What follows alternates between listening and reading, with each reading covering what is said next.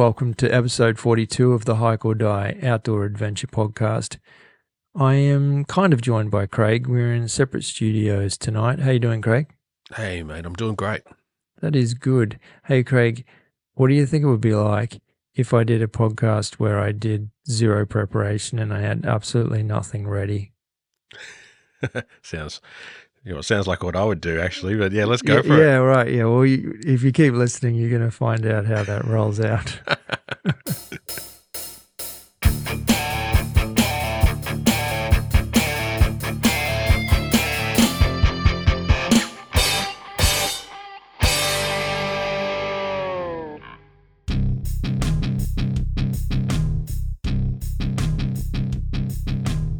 Thank you, as always, to our regular podcast sponsors for their support. Topo Maps Plus, a phone application that allows you to view topographical maps and track your location even without cell phone coverage. Go deeper into the backcountry. Rheos floating polarized sunglasses with 100% UV protection for the love of water. Bluey Merino, Australian superfine merino wool base, mid, and top layer garments. Where our story ends, yours is just beginning. Caribbee, one of Australia's leading backpack, travel, and outdoor brands. They supply us with dry bags, waterproof day packs, and expedition bags. Supporting our sponsors allows us to continue to produce this podcast, so please jump online and check out what they have to offer.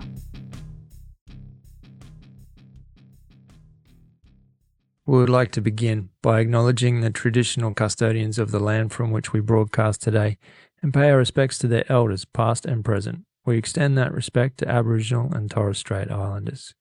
How you doing, Craig? Hey, Tom, I'm doing really well, mate. and So much better now. I'm chatting with you. It's, Yeah, well, it's, sorry it's not face to face, yeah. but um, do you want to know what I did with the extra time that I would normally be traveling to to the studio to meet you? Yeah. What What's going Oh, I, I went out and had sushi with a friend of mine. Fair enough. yeah, mate. There's Oh, I've got some uh, time to uh, kill. swings and roundabouts, right? I mean, Oh, it's good. yeah. I bet. I bet it's better not having to drive this far. So Yeah, on a cold night like tonight, I'm not going to lie. It's pretty Yeah. good to just, um, yeah, get home here in me, uh, in me, what is it? Checkered mountain shirt and my Ugg boots. very good, mate. That's what I don't wear at your place. You're missing out. very casual, right? Very relaxed. Uh, what's new with you? Mate, I'm I'm doing really well. I mean, we could talk about sickness and bad weather and all the stuff that's been um, stopping me from from getting out lately, but I've just got back on track, mate, and um, had a little bit of a an outing on the weekend. c- Climbed up a, a bit of a peak and had a bit of fun. That's good. But yeah, do you remember how sick I was when we how we Oh, had to cancel that? Well, of course I remember how sick you were because we we had obviously planned a um, hike for that weekend. Yeah. and uh, booked everything, paid for everything, and then, um, yeah, that's fine. I We mean, to- I'm not.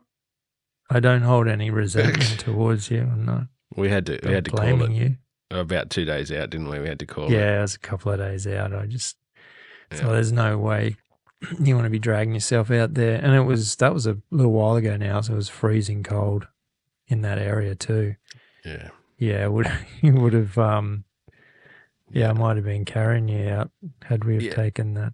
I actually probably would have been all right, but the next week I got really sick, and if I had have done that as well, I don't know. You got more sick the week after I did, yeah. and you didn't do anything. That's right. Yeah, oh no, you would have been in I'd have been visiting you in hospital, recording the intros in hospital. Yeah. but yeah, if you wanted to know about just this weekend, um, I was going to ask you if you'd ever been to um, Mount Cordeaux and Mount Mitchell. They come up on the news feed a lot. People, Yeah, they're super popular. That's fantastic. right on um, Cunningham's Gap. yes. Yep. So I mean, like, how many car park. times have you driven that highway, got to that um, car park, but have you stopped there before? Have you ever? No, I think I've stopped there not to not Mm. to get out, just to Yeah. I can't remember what. So I thought, mate, I'll do that. It's um pretty accessible, and um, took took the boy up, and it was it was really cool. I really liked it. Um, Did you do one one of the two? yeah, just uh, Mount Cordeaux. Awesome. and it's just um, yeah, easy, but was great fun. Just getting up onto the top and having a fantastic view, man. Like really nice. Is Cordo the one on the same side as the car park? Yeah, absolutely. Oh, okay, cool. Yeah, because the other one you have to cross that. Yep. Horrific road. Yeah, yeah. No, it's a good spot. Oh, That's cool. Did you get any good photos? Yeah, um, yeah, I did. I was just, it's like I had um, Elliot there, and I was, I was just so scared that he was gonna, I don't know, fall to his death the whole time. So I don't know why I didn't That's take more photos, but I was just like keen to get back down at some point. um, it, it- this this fathering instinct, it, he's just he didn't care walking along some of these little narrow sections where there was a bit of a drop off. He just didn't care, but I'm like he could just kick his foot on a rock and Hmm. tumble. And he was just talking the whole time. I'm like, just stop talking and watch where you're walking. But Just if not for anyone's sake but mine. so yeah, I was a bit anxious on the top. Let's put it that way. But Needed a a harness, like have him in a harness with a cable back to you, clipped onto your harness. Yeah. And if he did fall, you'd just kind of like sit down and then anchor him. Yeah. yeah, yeah, I'm sure that when you're that height and that age, you don't really even have any fear, and it's not a risk to him because he's just so capable, probably. But Mm. you know, when you're standing at my height, looking at him, I'm thinking he could trip and fall, but he Mm. probably never would. Um, sort of an unnecessary fear, but yeah, I was He's a bit. not old like us. He doesn't have um, uh, slow reflexes. No, but he did trip a couple of times, like earlier on. But oh, when it, right. That, and, and when it got primed you. And I just sort of went, oh shit. But I think, you know, I felt like I should hold his hand, but that would have even been worse because Because the trail know. was too narrow. better off just letting him go and he was fine. Yeah. It's just me. It's just me and on my, in my head. Oh. Hey, it's understandable. Yeah, but no, it's great. It's really good. Very good. What have you been up to? Uh, we got out to a place called the Bunya Mountains for a whole week. It was stayed in a, a house up there and um, did tons of hiking. We had a combination of um, really really cold weather and rain, But also completely sunny days All right. um, almost like alternating the whole week. So it was really interesting. The place where we were staying, um, when we first arrived, we looked out from the back deck and we could see a huge valley beneath us, and then you know these monstrous bunya pines everywhere. Um, obviously, that's where the area gets its name.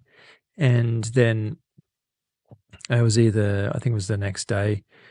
This cold front came through, and we couldn't see beyond the back of the balcony. We were just literally engulfed in white, thick white clouds. All right. So, and they just swirl around the cabin, and then, um, you know, later on that day, something might come back into view, and it was it was super interesting, and you felt, uh, equally exposed and immersed which I Mm. think was the beautiful part of it. Like, living in the clouds was, um, yeah, something special. Sounds good. Was it's not my first time hiking there. Uh, we've been up there once before, but I definitely did a lot of kilometers up there and went off trail a little bit. Found a really cool spot um, down by this stream and just made my coffee down there, or rather my kokkaffe. Yep. And oh, by the way, yeah, I'm going to put. Hang on, I need to put a note. Um, I need to talk about that. I told you I was unprepared. Mm. Um, I'll come back to that. Excuse me. Um, so yeah, and then I think it was two days later. I was telling my eldest son about it, and I said, "Oh, do you want to do you want to come back?" And everyone had the option of, you know, coming with me or not.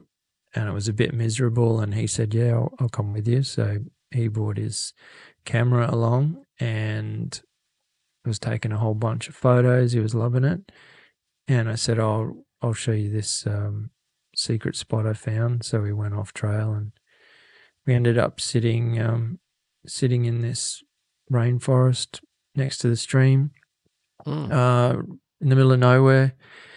I made myself a little kokkaffe and made him a uh, a chai latte. Mate, he's very Oh. sophisticated. yeah. And we just had some snacks and uh, had a great time. And then we jumped back on the trail, and that's a 14k loop. And then we added a little bit, Mm. and yeah, he loved it absolutely. He just loves going off trail.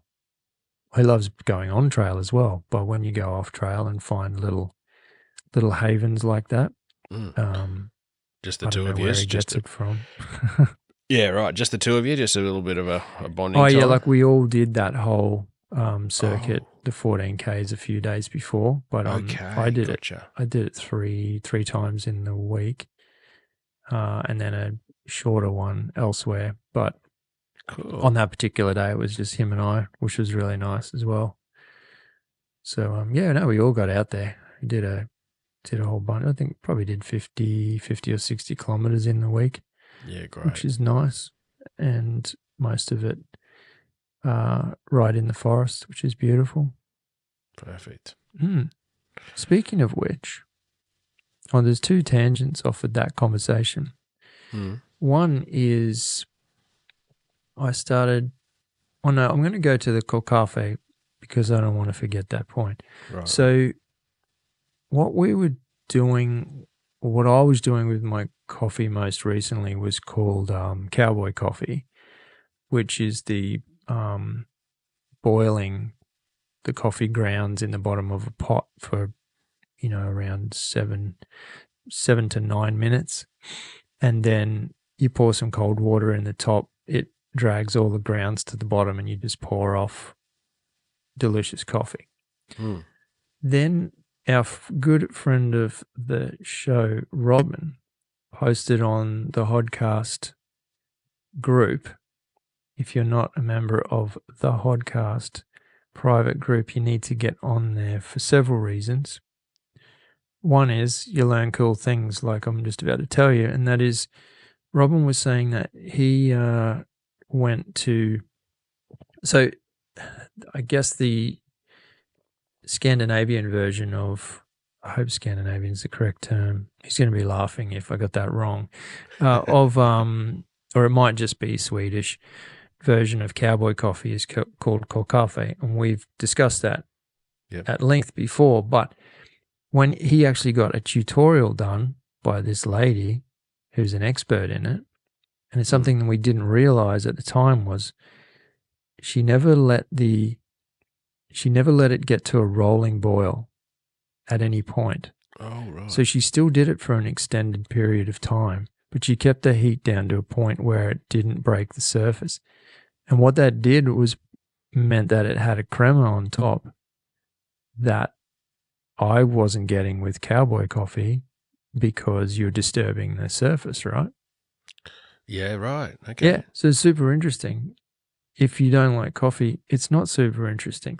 But uh, but I thought I'd mention that. So he he um yeah he posted that in in the podcast. I thought I said, oh, I'm going to try that next time. So I I did um when I was with my son instead of doing the straight up uh, cowboy coffee, which would be a rolling boil. I still heated the water to very hot and I let it go for sort of about nine minutes, but I did not let it break Oh. into a rolling boil. That must be hard to do. How do you? Yeah, it is. Oh, it's super hard when you're on a um, hiking stove. Yeah. Absolutely. Yeah. Uh, what I had to do was keep um, physically lifting Oh, the pot up to adjust the temperature every now and then, rather than trying to adjust the the little um, what would you call it, the valve down. but you didn't just warm it up. You tried to keep it hot for about eight. Yeah, it kept it really hot, but never to the point where it actually started to bubble. for about. Um, so it was still minutes. like super hot to drink, right. but it just wasn't at hundred degrees. Yeah, right. uh, Celsius. Then it made the difference. Mm, it was definitely smooth. Yeah. But it, you see, I didn't do a side by side. There's no way of doing a kokkaffe and then doing a, you know, having a cowboy coffee next to it. But it was good. I mean, it was equally as good, without Mhm. a doubt. Whether or not it was better, I mean, it aesthetically it looked better because it had the crema on top. Did it? Oh, cool. Mm, that was cool. I mean, I just love the conversations that come out of it. Yeah. Um, another reason people should get on the podcast is because we um, do listen to people, uh, which is how we found our guest uh, for this podcast episode. Um, we had a suggestion from one of our podcast members of a topic we should cover. And what do you know? We went ahead and, and covered that in an epic way, in my opinion. Yep. Uh, and I will get to that as well. You know, it's just a selfless plug there. oh, the other the other tangent I was going to go on was I I started getting into walking um, a lot, like mainly to get the dog out. Skippy the Wonder Dog is an Australian working dog and a Kelpie, and she has got legs for days. So I like to keep her, um, yeah, keep her active. But what I did, Craig, I couldn't work out how to get, um, because I didn't particularly enjoy walking. And I'm not talking about hiking. I'm talking about just walking around the streets. Mm. Um, I wasn't particularly a big fan, and I haven't run for a long time. But have you have and this? I'm not sponsored by these guys at all. But have you heard of those Conqueror challenges? Have you seen them pop up in Facebook or whatever? I'm not sure, mate. No. Yeah, what it is is you pay your entry fee, and then you have to cover the same distance as a famous hike.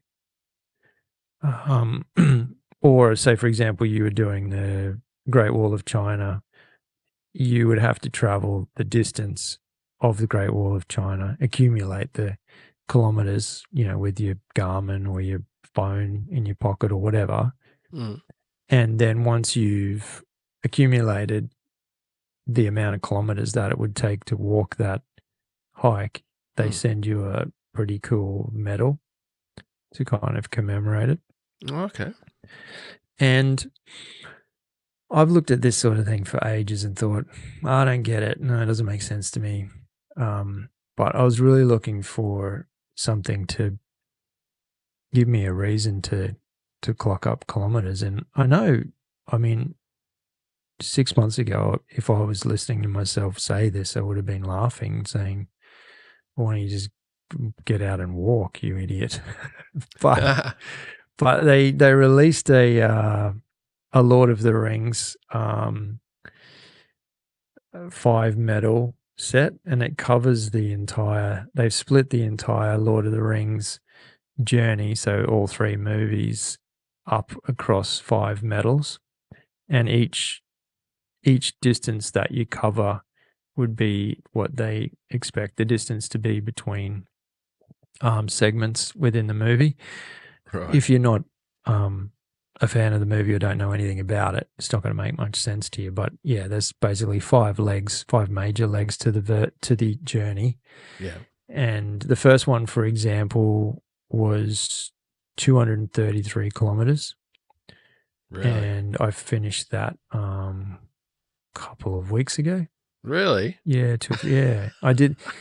Yeah, I did it. And so I just every time I go for a run, so I got back into running. That's a different story. But yeah, every time I go for a walk, I just hit the Garmin, and um and and for me, it's only purposeful walking. Like I don't just have steps because I think you know walking around the yard or whatever, I would do that anyway. I Mm. wanted to force myself to do purposeful.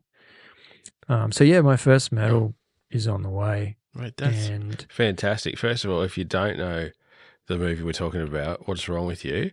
And yeah. secondly, did, did your feet get really big? Did you turn into a hobbit or what? Uh, Um, my feet got tougher, I guess. I guess in some respects. So the first That's a part long is, um, way. That's really is cool. from Yeah, but that's only one leg of Yeah. five, Yeah. and it's not even the longest one. The last one's around 400 kilometers or something. Wow. So yeah, I clocked up to 30 something, and then I've already done another 50 on the second phase of the journey. Um, that's a shorter one. It's only 150, I think. Uh, and cool. then, um, yeah, there's a couple of medium sized ones, and then the last one that gets you to Mordor is um, it's the big one. It's, um, uh, from memory, it's it's it's over three or four hundred kilometers, so that's going to take some time. yeah. But the way I look at it is, in the last couple of months, I've walked three hundred kilometers.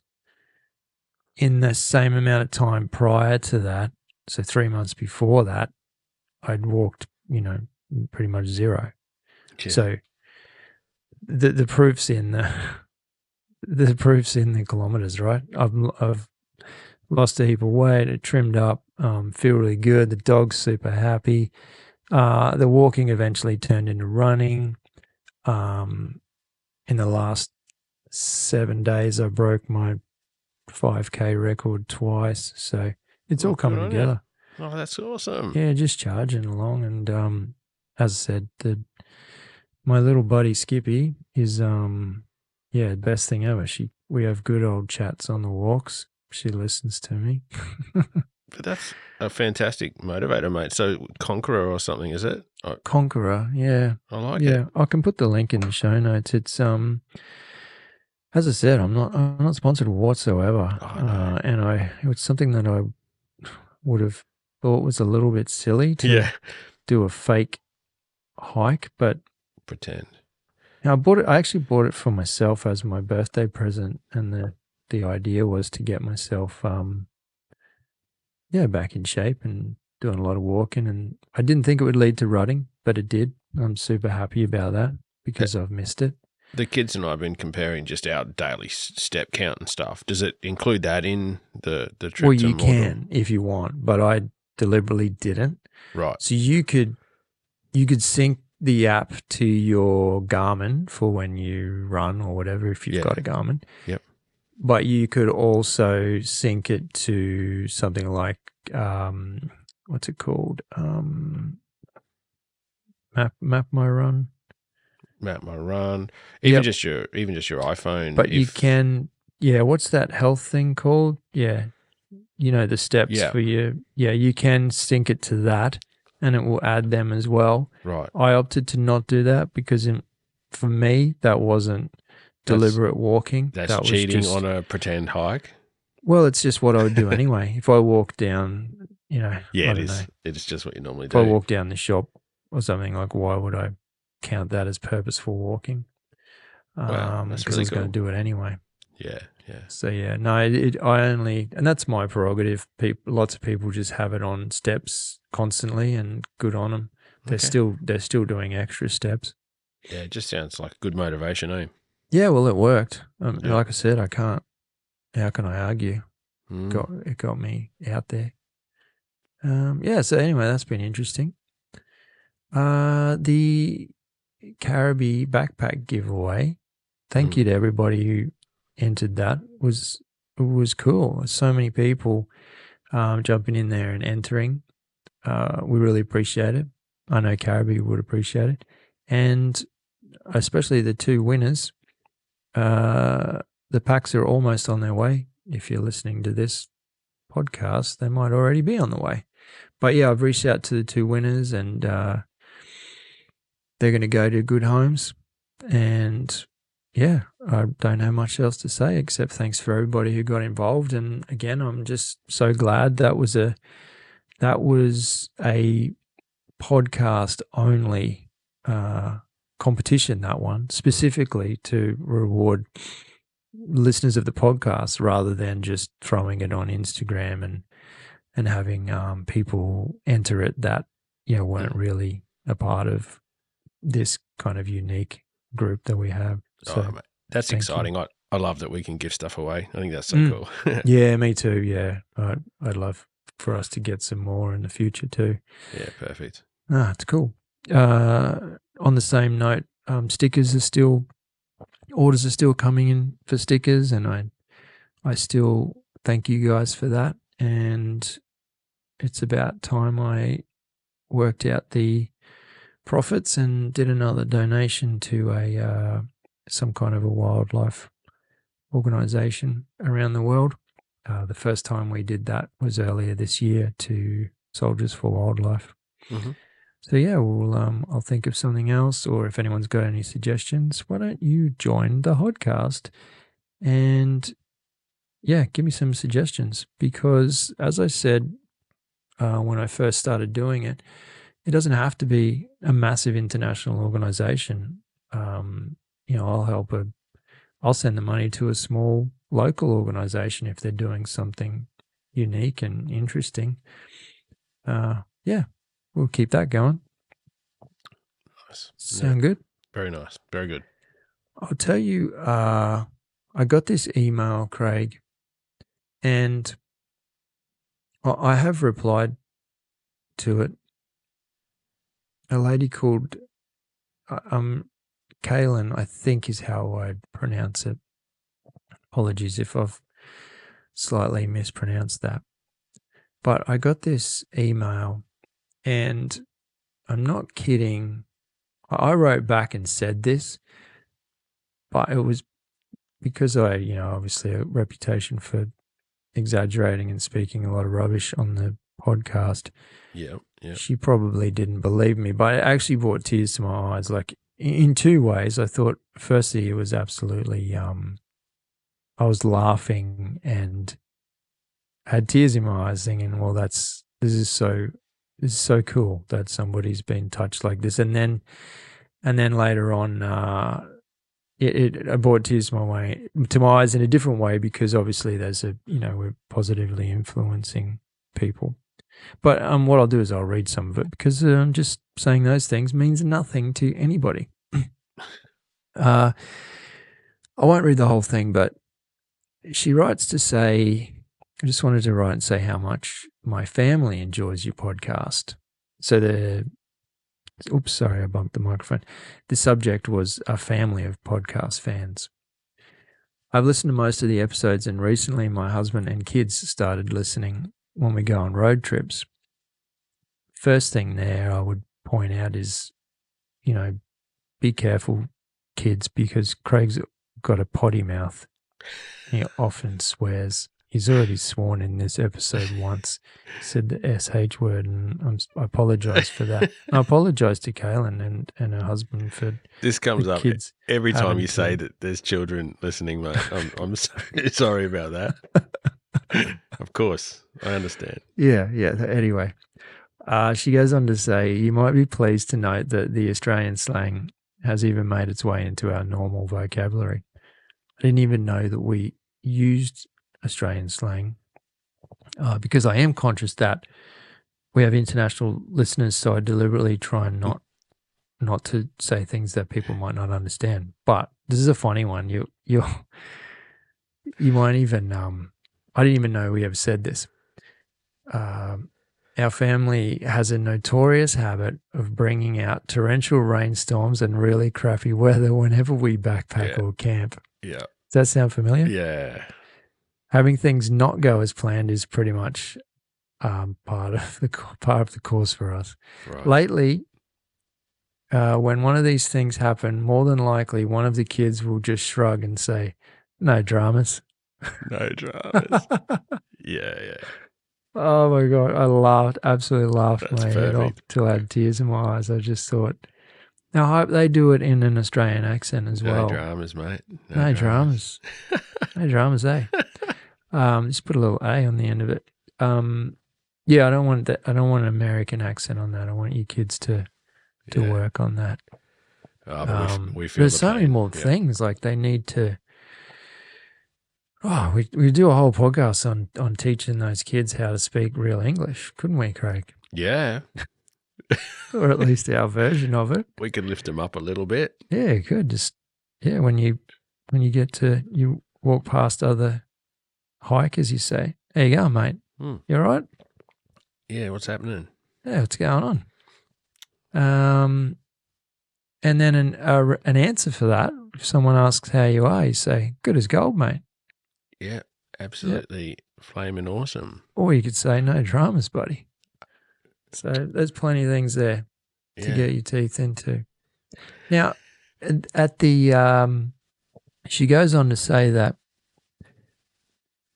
she's had her kids out camping and hiking since they were born, which I think is fantastic. Like, Yeah. well done. Yep. Parents of the Year award goes to Kaylin and her husband. Um, I can't think of a better thing to do with your children. Uh, and anyway, now they're nine and 11, and they're enjoying some longer hikes with the family. Uh, they've even started their own little YouTube channel, which highlights their adventures. Um, and wanted to make sure I mentioned it to you. So I did go and check this out. It's called Siblings on the Trail. I'll Yeah. put a video up or a link to the channel or both in the show notes. And I checked it out and it's hilarious. It's um they're such great kids. And there's all different types of videos like them hiking with their parents and yeah, mum and dad are pretty popular in the in the episodes. I watched quite a few episodes and there's uh, somewhere there he's uh, the young fella's starting a fire with a with a um fire steel Yeah. Yep. and um I got some tips for him on that too. Mhm. If you're listening, what I'd suggest is it's hard to explain through the uh, audio um, realm, but first of all, I think you need to get your fire steel much much closer to the um, the kindling that you had. Now, don't get me wrong, you got it started, ten out of ten. You, you needed a fire and you got the fire done. I'm not having a go, but I'm just was I was just observing and thought, oh gosh, if I was right there at the time, I would have suggested a couple of things. It's okay, mate. He tells me how to do things too all the time. Yeah, um, Craig, don't hike like that. Oh my gosh, never hike like that. It's not how you not hike. how- That's not how you hold those poles, mate. Just do it Oh, like this. will you? Jeez, mate. Don't stop swinging them around your head. What's that even do? Craig, don't pick up that snake. Uh, yeah, get that fire steel real close, even to the point where you can lean or press the tip of the fire steel onto the kindling. And what that does is creates a solid base so that both hands aren't moving around. Because although you're throwing out a whole bunch of sparks, they do often shoot in the one direction. So if you can angle that fire steel in the right direction, keep it nice and firm and press down, and then fire off those sparks, you'll get an idea of what direction they're going in each time, and you can slightly adjust your angle from there. Um, the other thing you do is a lot of people struggle because they, let's say for argument's sake, you have your fire steel in your left hand and you're using your striker in the right hand. Um, they tend to hold the hold the fire steel still and then move the striker hand. Another way of doing it is to put the striker right down over the kindling and you actually draw the fire steel away from you, Hmm. away from the striker. So it's the complete opposite movement. But what it means is that because you've got the striker hand stationary, you're always going to fire those um, sparks directly into the target. Yep. Mm. Yeah, it's interesting. Yeah, well said. Yeah. Anyway, that's like was so far off topic, and like I said, I'm not not having a go at you, little buddy. You got the job done, and I'm Yeah. proud of you. Uh, but when I saw it, the first thing I thought was, oh, I'll just give a few tips, and I don't know, maybe there's maybe do an updated video. yes, I'm sure he'll be have years ahead of him. Oh, I know, right? This guy's gonna these both of these kids are gonna have this YouTube channel and hmm their own podcast, and um, if they want a couple of old dudes on as a guest, they can call us. Yeah, that's really cool, mate. I'm, I'm proud of that too. That they've been following us along. That's good. Yeah, it's so cool. And uh, she closes out by saying, "Keep up the great work and thanks for a fun way to kill a few hours. That's great. Good stuff. All right. The last thing I want to get to, unless you've got anything else you want to talk about, Craig. No, mate. I not. You really. mean you've come into this without any preparation? Is that what you're saying? Yeah. I came into it unprepared and I had more. I was going to talk to you. Did you um see what happened to Westray's grave this year? What happened to it? Yeah. Oh, I don't know if I want to know. No, what happened? Yeah, I was um didn't want to bring this down, but there's a bit of um, vandalism happened. No, no, Yeah. no, no, no. So Tom and I've got a, a, a really special spot in our hearts for this um, kind of incident that happened 80 years ago before Mm. we weren't alive. But um, there was a plane crash in uh, southeast Queensland that um, where we live that there were some survivors and there was a, an amazing story of survival. Mm. So, so the the basically the um because they didn't have flight records that we have these days and no tracking systems, they completely um mistook where they thought the plane went down and they were looking anywhere from 500 kilometers to a thousand kilometers away yeah, you know like that's 600 miles away yeah. in the wrong direction as well. Um, because the storm came in, they changed their flight plans at the last minute, and it was a storm that put them down. hmm Um, So we traced once Mm. the steps of that's Uh, right.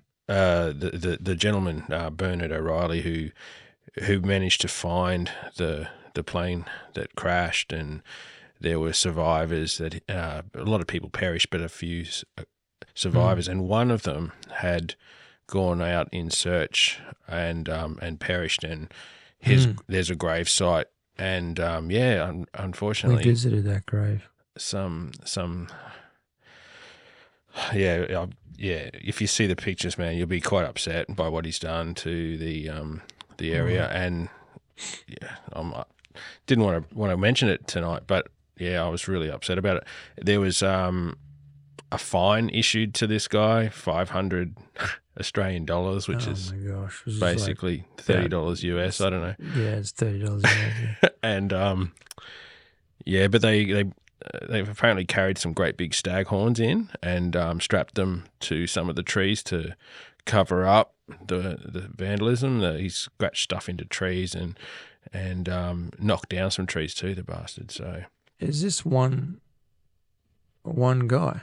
yeah, yeah, he just went on some stupid rampage and. Um, Oh, I'm just looking at some of the photos. are you looking it up? Yeah, it's pretty bad.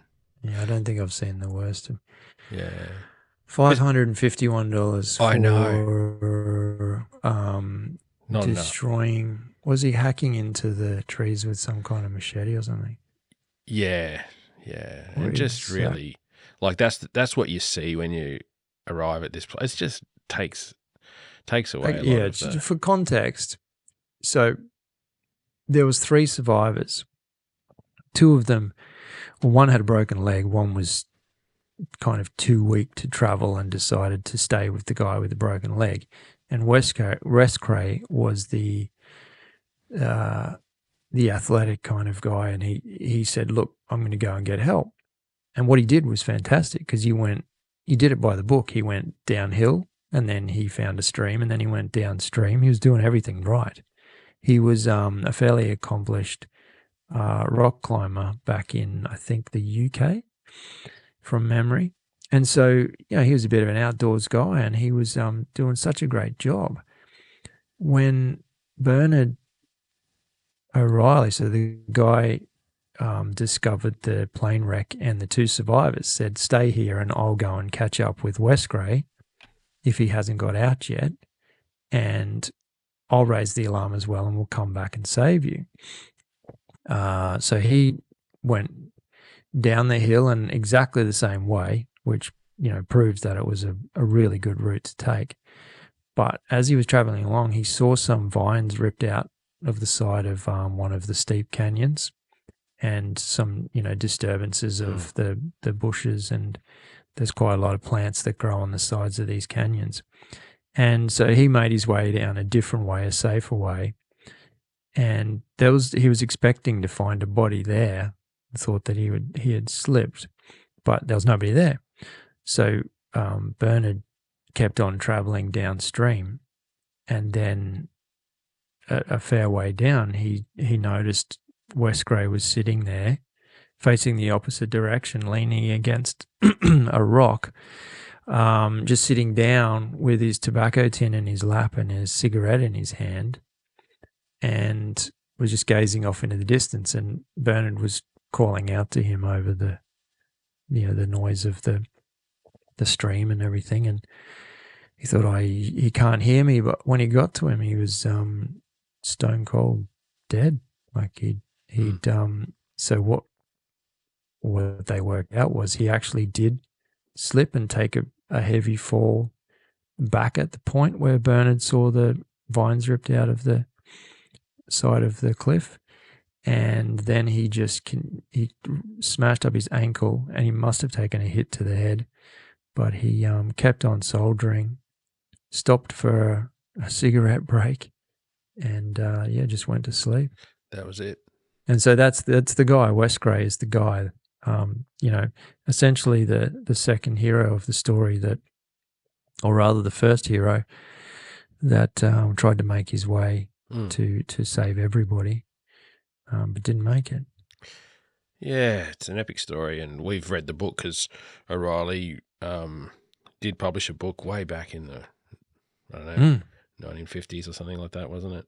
Oh yeah, it's a really old book called Green Green Mountains. Green Va- Valleys. Is that what you said? Green Mountains. Green Mountains. Sorry, yeah, that's right. Yeah, I'm actually looking at it at the oh, bookshelf. If you right got it there, right? Yeah. yeah, it's right in front of me. Yeah, yeah. So I've got a whole shelf with um hiking and outdoor books, and I just saw the spine of it. Yeah. Mm, no, that's that's terrible. It's that's really terrible. bad. And, and the um, fine, the fine is minuscule for the what? fine's not. You would get more if you, I don't know, if you if you threw a um some rubbish on the ground, you'd get a bigger fine than that. Yeah. So that's upsetting. I thought you might have spotted it actually on. No, I didn't. And if I did, I wouldn't have brought the whole podcast down by mentioning it. yeah, I know what you mean. I know exactly what you mean. I, uh... How am I going to lift us up out of this this deep, deep chasm? Come on, man, tell a joke, will you? oh gosh, uh, I know how to lift us out of this. I'll take us back to earlier. I mentioned the podcast group that everyone should join, and you're probably sick of hearing about. But what I did recently was I shouted out to the members and said, Can you give me some suggestions on topics you might be interested in hearing about? Mm. Uh, because sometimes Craig and I just don't know what you're interested in. You might not be interested in what we're in, or or maybe you are, and maybe we've just never spoken about it because we think it's a boring topic. Mm. Uh, quite often that has been the case. Statistically, when I look back and think, oh, nobody would want to listen to a whole podcast about that, but people just like it. So we yeah. I've given up trying to predict what people like, is what I'm trying to say. And yeah. I reached out. Now, uh, a lady called Karina said, Advice and safety tips on solo multi day trips for women. Gee, that, that is hard to say fast. Advice oh, yeah. and safety tips on solo multi day trips for women. Gotcha. I said, I'm not sure either of us are qualified to speak from a woman's perspective. uh, and that we might have a problem with the being a woman part. That's right. Yeah. so it got me thinking. What it did was I said, let, let me let me have a think about this one. It got me it got me thinking. And you know when you get in the right frame of mind, you kind of see things that you might not normally see. If you buy a new particular type of car or you're looking at buying a new car, that's you see heaps of those cars around. Yeah, yeah, yeah. yeah that's, You know that's, that that's, that's called the red car phenomenon or something like that. Is it? Yeah. Okay. Yep. Well, it opened my senses to that topic. And it was literally two days later. I do. I think I tell this story on the um, podcast, so I won't go into too much detail. But a post pop, popped up from a previous podcast guest, Thomas Evung, and it was about a particular book that our guest had written. And anyway, there was comments back and forth, and I started looking into this person, and her name's Linda. And I thought, oh my gosh, I think I've just found the perfect person to talk on this topic. Because well, her name's Linda, and this is a funny this is a funny conversation in itself. I'll say Linda Ackerberg or Akerberg. Do yourself a favor and listen very carefully when she pronounces her own surname. It's amazing. Okay. Yeah, absolutely. It's the A with the little O on top. K E R B E R G. As I said, listen. It is unbelievable when she says it in a native tongue. Absolute gold. It's worth listening just for that. yeah, I'll say. So anyway, the, the reason sh I thought she was the perfect candidate to speak on that topic was she's done so much solo stuff like Pacific Crest Trail, um, Everest Base Camp. I think that was solo. She's done Kilimanjaro four times. So much stuff. I, I'm not going to waste your time now telling you everything because we do go through all of that in the podcast in detail. But she was a fantastic guest. I had so much fun. I had a really good time that night speaking with her. And I remember after we stopped talking to her, Craig, that you and I were still buzzing from how cool Yeah, this was awesome. conversation was. And for days and weeks later, because it has been a few weeks um, since we recorded this, because we already had another podcast in the midst that we had to get out. So there was a bit of a gap.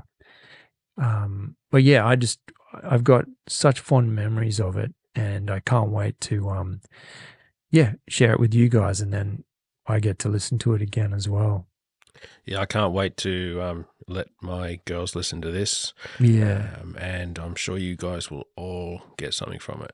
Well, the the thing that's so good about this is, um, yeah, sure, we've got a, um, you know, a fantastic woman on to talk about, um, you know, being being a woman in the outdoors, but also just being a a human in the outdoors. Like this is not, um, this is it's not as if what I'm trying to say is it's not as if oh if you're if you're a guy, you're not going to find this guest interesting. It's a completely the opposite. I mean, she's walked rings around like uh, males and females. Like what she's accomplished is beyond so many people. Um, so yeah, if you you'll find inspiration in this, no matter who you are. Um, Hmm.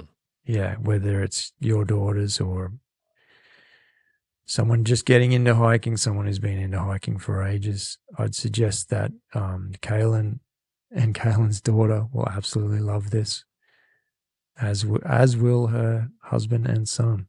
Damn straight. So yeah, it's good stuff. I, I really don't have much more to say on it because I just want to let you guys get into it, and it speaks for itself. All what about you, Craig? Yep, let's do it. All right, guys, enjoy this. Thanks so much for listening. Uh, we will catch you on the next episode. I know you're going to enjoy this. See you later. Hi, Linda. Welcome to the podcast. I'm really excited to have you on as a guest tonight or today for you. Thank you. yeah. And- good day. Good good night. and can you do me a favor and please pronounce your surname so that I don't have to do it? oh, it's pronounced Åkerberg. Oh my gosh. What? That was, there's no way. There's no way. you can say you, you you can say Linda Åkerberg. Uh, yeah, I think that's it. No, say say it once more. That was absolutely awesome. Åkerberg. Åke de Berry, something like that. Almost, yeah. Thank you. Th- there you go. Wow, I'm going to practice that one. Um, Yeah. I'm so glad you read that out. Uh, yeah, no surprises to our guests um, that you're Swedish, so Yeah. uh, that probably gave it away. hmm Um, Linda, I wanted to uh, um, I wanted to start by reading out some of the, I guess, list of achievements or things that you've been up to in the last few years, and then Okay. um, just purely for the listeners, and then after that, I'd like to dig into a couple of those, or perhaps a lot of those in detail. Mm-hmm. But so you attended the Stockholm School of Photography. That's right. You are a how would you say a registered or licensed wilderness first responder Yes, certified. certified authorized. that's the word i was Uh, looking for yeah, thank you certified, i'm glad you can speak english that's going to that's going to be really useful on this podcast for me Perfect. uh, you hiked the pacific crest trail in 2016 you're on the um, fjallraven polar in 2017 now how was Mhm. my pronunciation on that It, it was better than Åkerberg. yeah, thanks very much.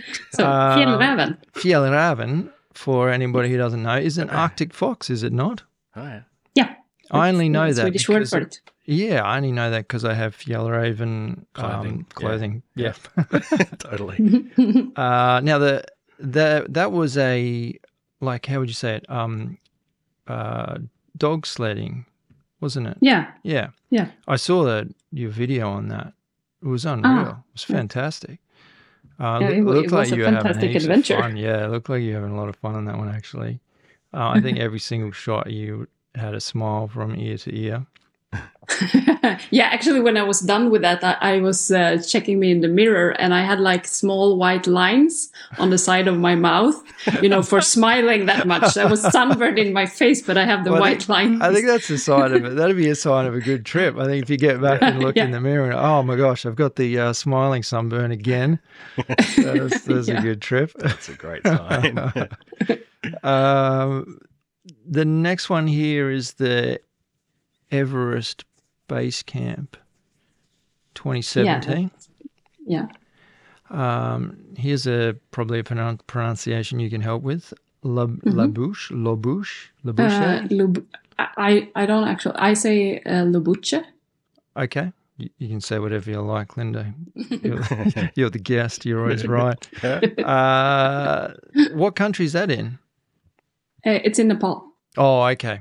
So Lobuche is just, uh, I don't know exactly now, but a couple of kilometers, uh, what is it, like west of Everest. So it's on, you pass it on the way to Everest Oh, Base Camp. okay. All right. Did you do that on the same trip? Yes. Oh, okay. Uh, I did it on the on the way back. Oh, okay. Just to, I mean, just for the heck of it. Oh, I've just done base camp. Why don't we just get up this um six thousand one hundred and nineteen meter peak on the way Yeah. back? That's that's all right. That's good. uh, twenty. Now this this one's. I've got to check this one with you. I got to fact check this with you. Kilimanjaro, 2018, 2019, and Mhm. it. Am I correct in saying twice in 2020? That's right. Oh my gosh. I did two. The first time in 2018, I did uh, together with a friend, and then in 2019, I was there as a tour leader for a group. Oh wow. And in 2020, I went up uh, by my own as first, and then with a group the week after. the week after. Yeah, or two weeks after, something like that. Oh wow, this is getting good. We haven't even got started. and I'm enjoying the. Um. Oh, this takes us to, I guess, what you called Expedition Sweden, which is, Mhm. uh, well, that that became your your book, didn't it? Yeah, Essentially, that was the journey Mhm. that you then documented. So that was 2019. Um, oh, here's a good one. Kung, Kungsleden. What's that? Yes. uh, the king, you can say the Kungsleden or the King's Trail is the It's the longest uh, or most well-known trail in Sweden Okay. in the in in Lapland. it goes through Lapland. It's like 425 to 450 kilometers Ooh. long. Oh, that's a good length. Wow. And did that take? Did you do that in ten days? Is that what the ten days meant? Uh, yeah, in in 2020, I did it in 10 days as a uh, trail running. Uh, Oh, well, did challenge. you have a? Uh, was that one of the videos that you had, or was that a different? yeah, trail yeah, yeah, yeah. I have a, a trail running. Yeah, I watched a the that, trail yeah. running video. I didn't Mhm. realize that it was Kungsleden. Perhaps I should have, uh, you know, known that it was the King's Trail. I'm just learning as we go. You see. Perfect. Uh, now we're going to move on to. Uh, well, I did. I did allude to this earlier. Mhm. Your expedition Sweden uh, became a book of the same name. Or can you Yes. please say Sweden in Swedish, please? Because I I had a hard time listening. Sverige. Oh, that that really. I tried that so many times, and I thought, no, I'm just going to say Sweden. Yeah, Uh, that's okay. Thank you. I do. I do have an absolute love for all languages. Craig gets sick of me asking every single guest how to say something, but um, Uh-huh. I'm fascinated by it. And to be honest, um, those kind of um, those areas, uh, like we have another a good friend of the podcast who's been a guest a couple of times. He's from Norway, and those those kinds Mhm. of languages just roll off the tongue. They're absolutely beautiful to listen to. hmm Um, it was funny because I was watching some of your videos and they're only in Swedish, hmm and there wasn't even any. Uh, I couldn't even click on the subtitles as they they didn't exist. So I was watching. I was watching these whole videos of you talking Swedish. I thought this is quite enjoyable. I, I, I, I don't mind this. So It does sound great. Yes. doesn't it does. Sounds yeah. good. It's a beautiful thing. Um, Just listening to the sound of it. Yeah, it's totally. fine. Uh, now, on to one of the big ones is your award, which was Female Adventurer of the Year 2019. hmm That's that's a pretty big award, Wow. Linda. I'm just going to put It it, is. out there.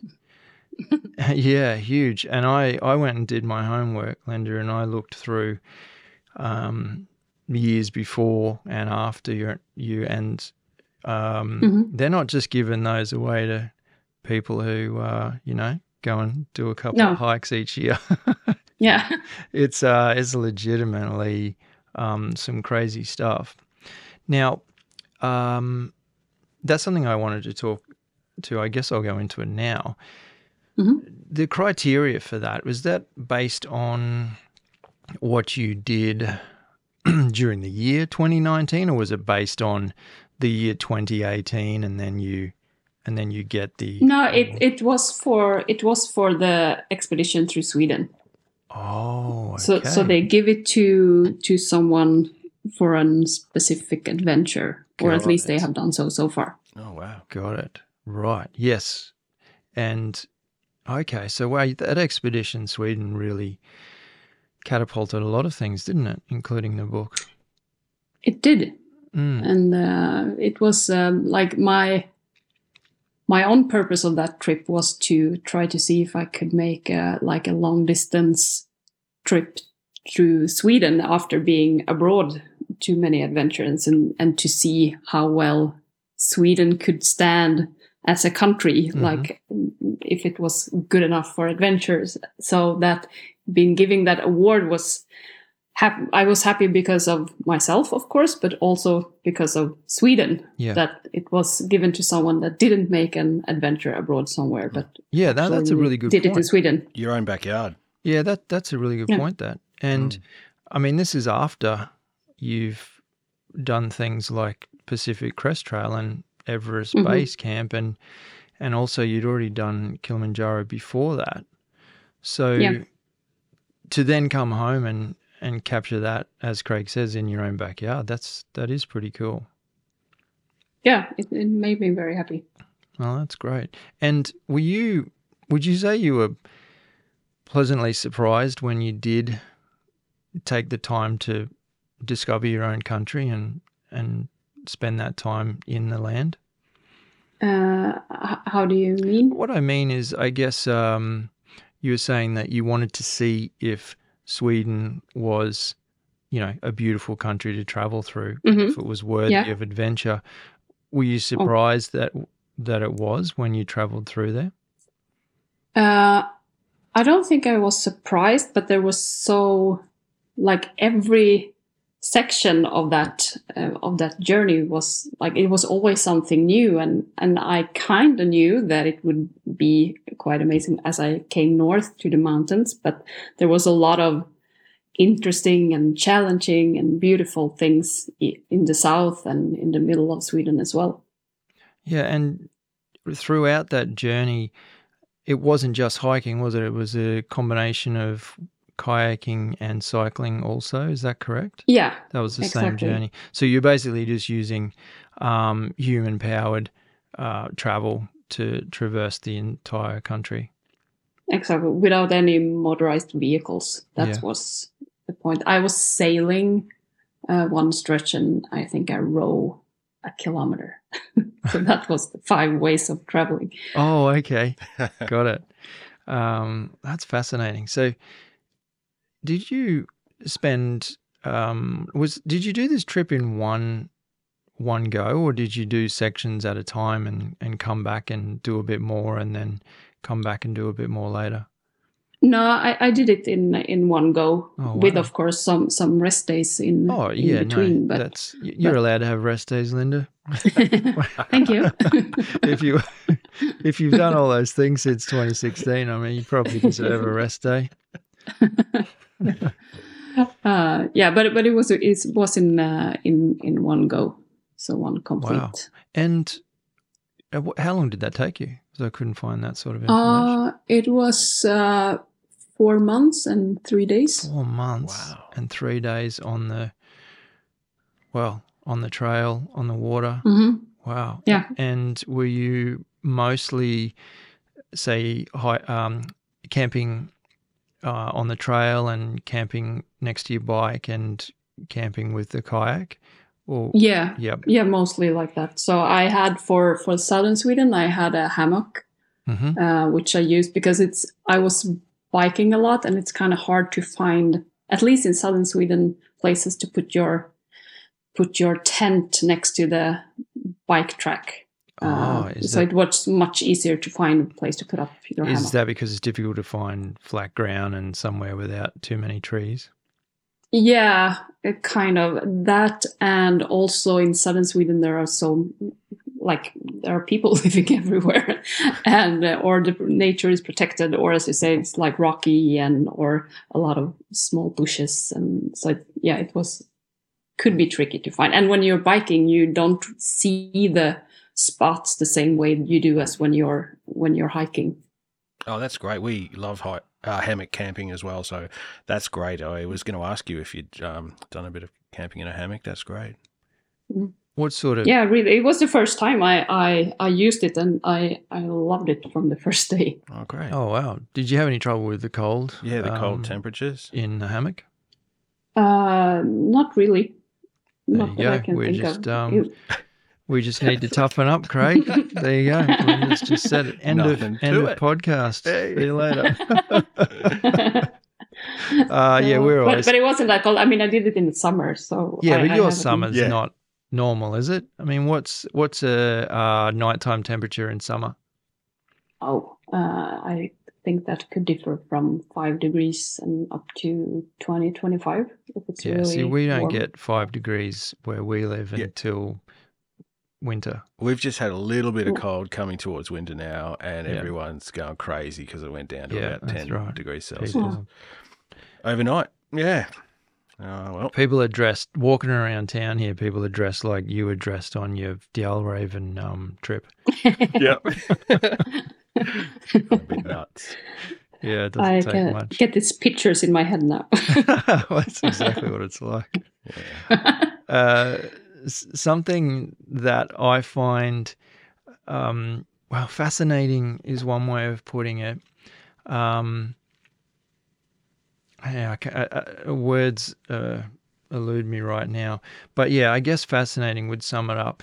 is how you got into adventuring and hiking in the first place. Mhm. It absolutely, it just blows my mind. When I read it, I thought, "Th- this is amazing. Like, this is just, it's like something out of a movie. And that, I mean, the fact that you did watch a movie was, um, Yeah. uh, it's just incredible. Um, so, the movie you saw, well, you saw a uh, trailer for Wild, um, starring Mhm. Reese Witherspoon, Okay. and then you went out and watched the film. And you say uh, on your website that you still remember that day when you when you saw the trailer and that it absolutely Yeah. captivated you.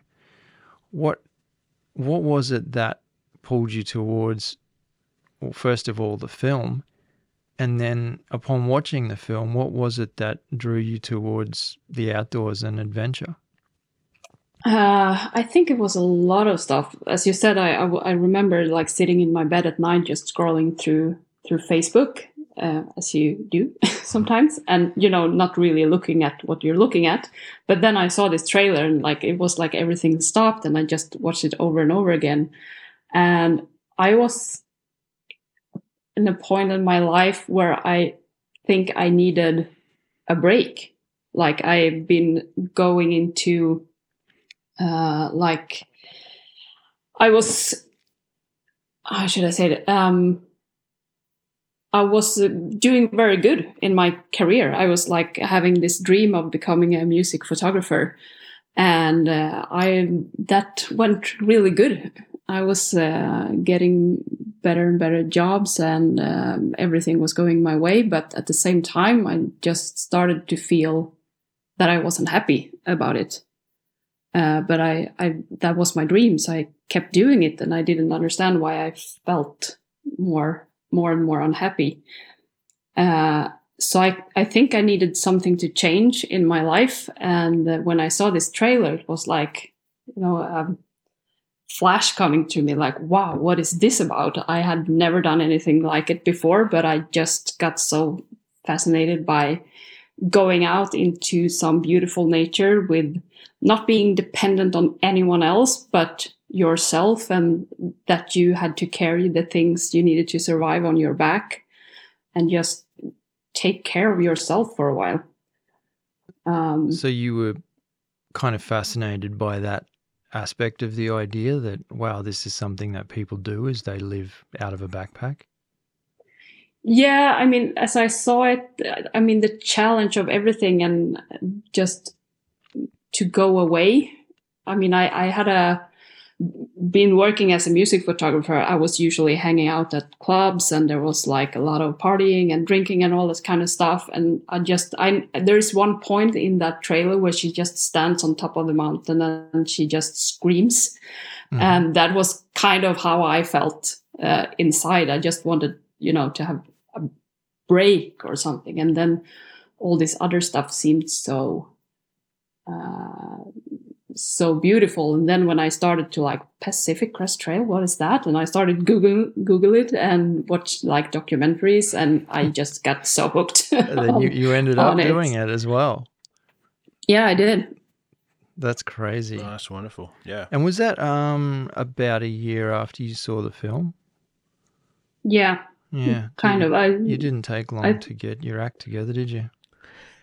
no, I think I think I think it had a premiere in Sweden in uh, February 2015, and then uh, I realized that I needed to start learning how to how to do and what I need. So I I started out small with a little hike with my mom at at midsummer, and then I went to the U.S. in uh, 2015 as well and did two sections of it Oh wow.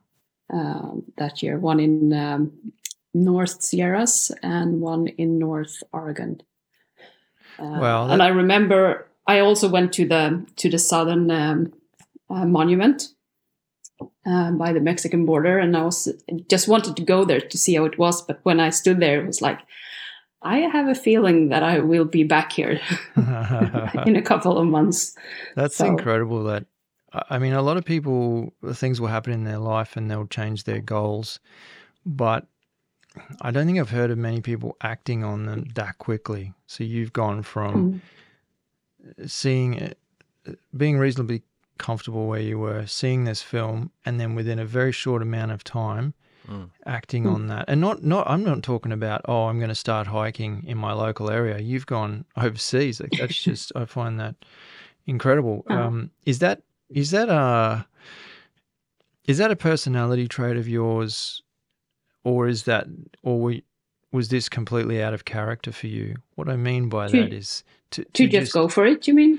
well, yeah, and not just go for it. Like I said, not just say, "Hey, I'm going to get into hiking," but say, "I'm Mhm. going over to um, the US and I'm going to start hiking." Is that normal? Well, now yeah. Well, me, we can't but- talk about now. We need to talk about the, before, the Linda well, before. I think, I, I, yeah, I think it's it's part of Linda before too. I mean, I moved when I when I was um, eighteen and was just finishing school. I moved, all, like half a year after graduating. I moved to Stockholm to start working as a, a photography assistant. Uh, so um, yeah, I think I've always been very curious and restless uh, as through my entire childhood. I think Mhm. so. Yeah, I think so. I think it not to that level before, maybe more thought through. But I mean, I spent that entire year like planning for this and reading everything I could read. So it was not just like going and having no idea what to do, but Oh I yeah, got very no, like I assuming it wasn't like the actual film where she did have no idea. no, I did Uh, some. some there's do you ever i mean you, you talk about the, these kind of two versions of yourself do you think that do you ever look back at the person you were before you discovered the outdoors and do you ever wish you could go back and give that person some advice to have gotten into it earlier in life or do you think that you needed to get where Uh, you were to be here I I think that if I think I did it in in my in the perfect time for me. I think. that's good Uh, I mean, I am not that like spiritual, like everything happens for a reason. But I think that I am where I am today because all these things has happened the way they have happened. So, um, yeah, I'm I'm very happy. I mean, I'm very happy in the place I am in life right now, and I wouldn't be here if it would have been differently. Mm. You always look happy. That's something I've noticed. You're Mm. always smiling, laughing. Oh, jeez, it's get it's getting me down. Certainly. no, I'm just kidding. No, it's it, it's fun. It's great to watch. Um, you you when I see you traveling in in the wild in in any of your videos, even though I don't understand what you're saying, you you look genuinely you look genuinely I don't know fascinated like like engaged and you you do look like you're having such a good time and sound like it too. I mean, you don't need to know a language to know when somebody's talking in a way that they're No. super excited. So it's Yeah. nice to see. Yep.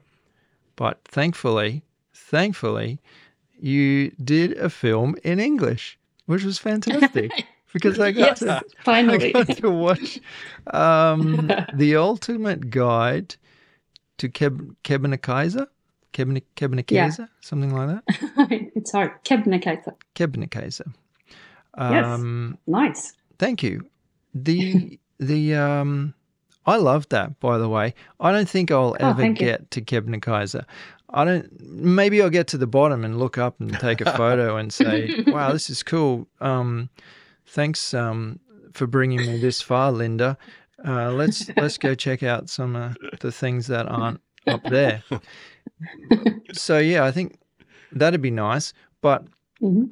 It didn't take away from the enjoyment that I got out of the film. I, I genuinely, and I'm not just saying that. I, I watched this before, uh, before I even contacted you about coming on as a guest. I already Mhm. watched that film, and I thought, wow, this is um, this is enjoyable because, yes, it's a, it is as it says, a guide to hmm you know, traveling in that region and um, climbing those peaks.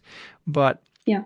There's it's got something else as well. The way it's put together, it was beautifully shot, and the way that it's put together, it, it does definitely have some kind of a story.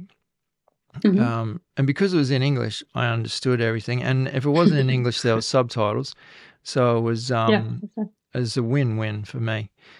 But Mhm. there's one part where it kind of was just after the that snowstorm kind of came in, and Mhm. then shortly after that, it cuts to you and you're speaking to camera, and Mhm. it kind of breaks the it breaks out of the uh how would you say the guide for a Yeah. second and then you're just talking so passionately to the camera about the drastic changes in weather and how it made it such a makes it such a special experience and Mhm. I was just I could see like this honesty and this intensity in your eyes and I thought wow that's just beautiful like that one piece of the film where it goes from uh, how to uh, climb this area to all of a sudden drops into you just absolutely frothing at how excited you are about this and Mhm. I saw that as just a beautiful piece of Well, thank film you. I'm so glad that they kept that in there and I'm so glad that you Mhm. got to say that um, Yeah, I, I've seen that. Thank you. Happy to hear that. Yeah, I've watched that and loved it as well. It's so well shot, and I've really found it must be great for people who want to follow in your footsteps. It's a really good, super uh, detailed yeah. it's, it's really cool And then, but then the way that you came through that, it was really nice to kind of get to meet you through that video because I thought, you know, it was it was really well done, and yeah, you gave it some some honesty, and I really liked it. Yeah, it was Mhm. wonderful.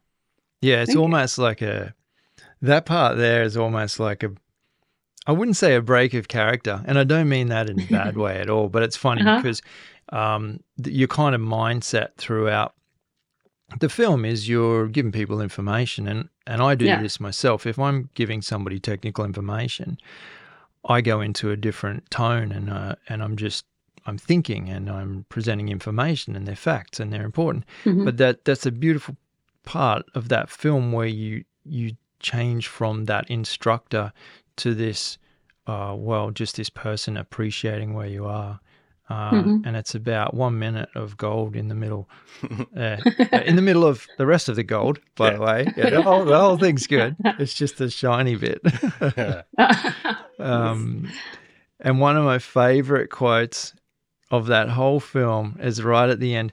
Is that uh, a, a friend or an acquaintance or a, a, a, a, a hiking buddy that you you do that film Um, with? That I climb, who I climb with, or who's Yeah. filming. Uh, who you climb with? Uh, that is uh, his name is Per, and he works as the sport director at the Kebnekaise mountain station. Oh yeah, he's so cool. we have met he's, a couple of times. He's a cool dude. Seems Yeah, like seems yeah, like a nice guy. Nice guy. Yeah. He, I think, he knows that mountain better than anyone else. Is that right?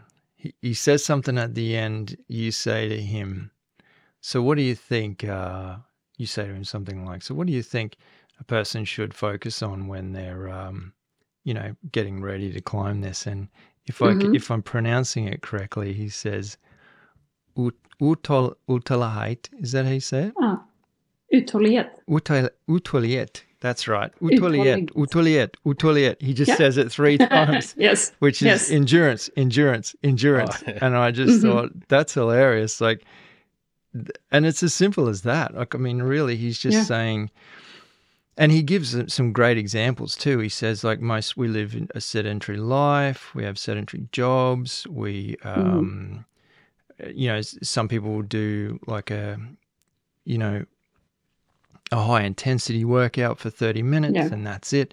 He said you Mhm. hard to find anybody who's doing some, you know, going for a four hour run. So Yeah. um, yeah, I thought that that's cool because one one of my um the things I say is when I'm getting ready for a hike, I just say legs all Mhm. day. That's my Yeah. motto. It's just legs all day. Yeah. Um, if my training's just around legs, leg, legs, Mhm. legs, legs, legs. Yeah. so whatever that is in Swedish. I took that out of the video too. I I uh, I thought that was good perspective from from the guy there. I Mhm. thought he did a great job of putting that. Uh, Yeah. He, he just Yeah, he didn't I even think think, that- about the answer. No. He just No. smashed it.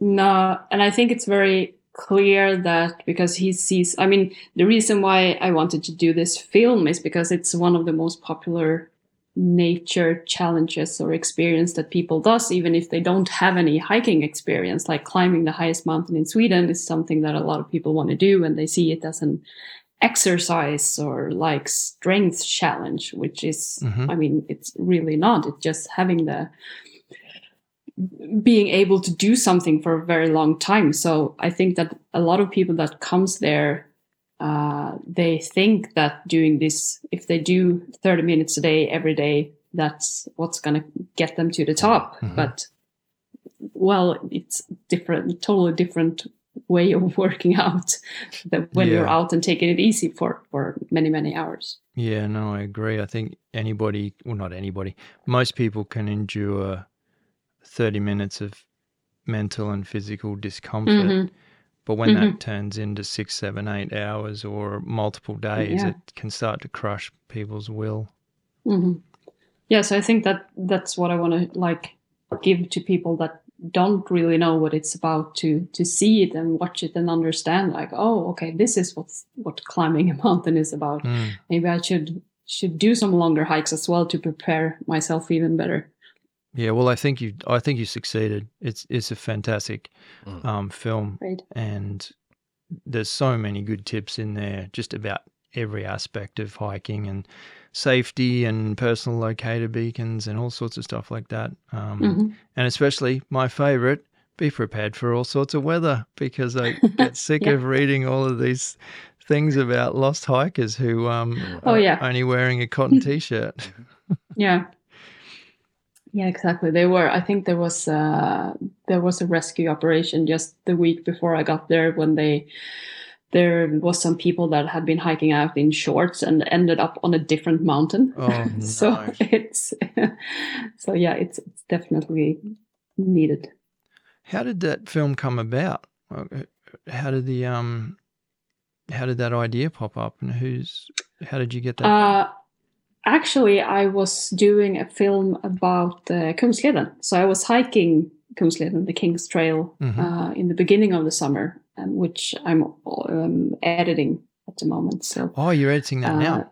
yeah so that's not Oh, uh, great. done yet Good. But as I was doing that, because the north part of uh, Kungsleden is uh, very much hiked, it goes from Abisko to Nikkaluokta, and then you pass Kebnekaise. So we wanted to add a part of Kebnekaise to that film. But as time went on, I realized that it would be better to do two separate films Hmm. to Right. um, and then cut them a little bit together, but then also have the Kebnekaise film as a separate film. yeah, I think that was a great decision because that Kebnekaise film stands alone perfectly. Like it, it is what it is. Mhm. Yeah, it's good stuff. Yeah. Oh, I'm looking forward to the the next part. Well, it's not the next part. Yeah. It's the it was the prequel, wasn't it? You did that before. Yes. Yeah. Yeah. Hmm. Oh, that's awesome. You it's not your you've got another well, you got a short film. I'll call it a short film. Mhm. Uh called With Passion for Nature. Oh yeah. Yep. Yeah. Now, in that, you say that nature's a place where you disconnect and Mhm. reconnect and also be present. Mhm. I know earlier you said that you're not a very spiritual person, but they sure sound like some spiritual words there.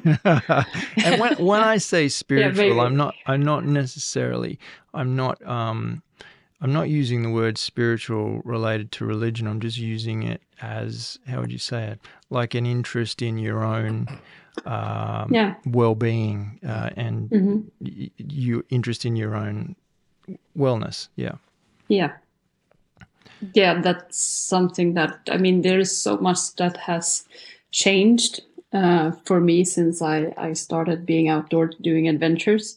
So I think that journey, like the inner journey, is very interesting, and I think that is some, that is something that I try to talk about when I have talks, for example. And I don't, I want to use my, I want to use myself as an example, but I love to bring people out, but I also love to make people think that, you know, follow their dreams and follow, follow their, their heart and do what they want and not think too much about what other people thinks or So things that can Dreams that aren't specifically outdoors. You just mean It doesn't have to be in outdoors, yeah. Right, got you. Yeah.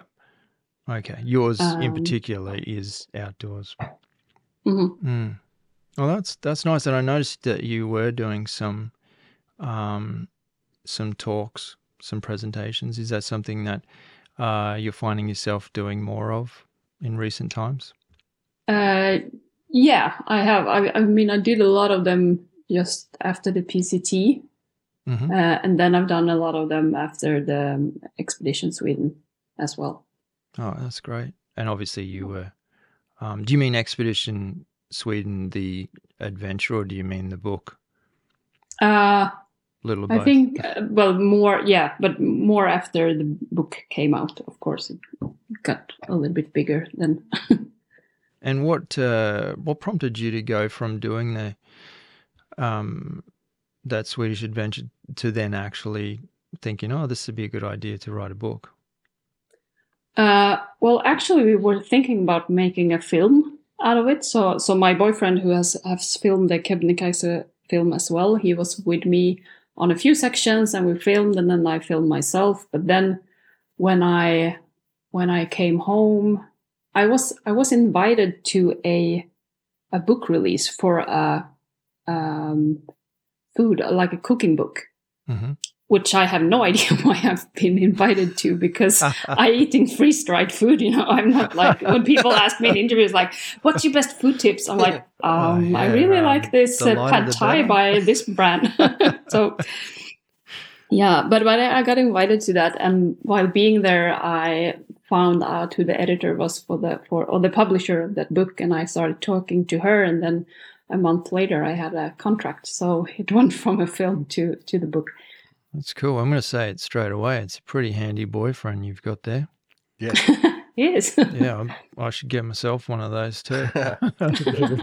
Sick of self filming. yeah, that's, that's great. No, that's good. No, that was Yeah. uh, that was well shot that that film. So full credit to him. Yes. Please pass that on Absolutely. to tell him that I I, enjoyed the whole thing.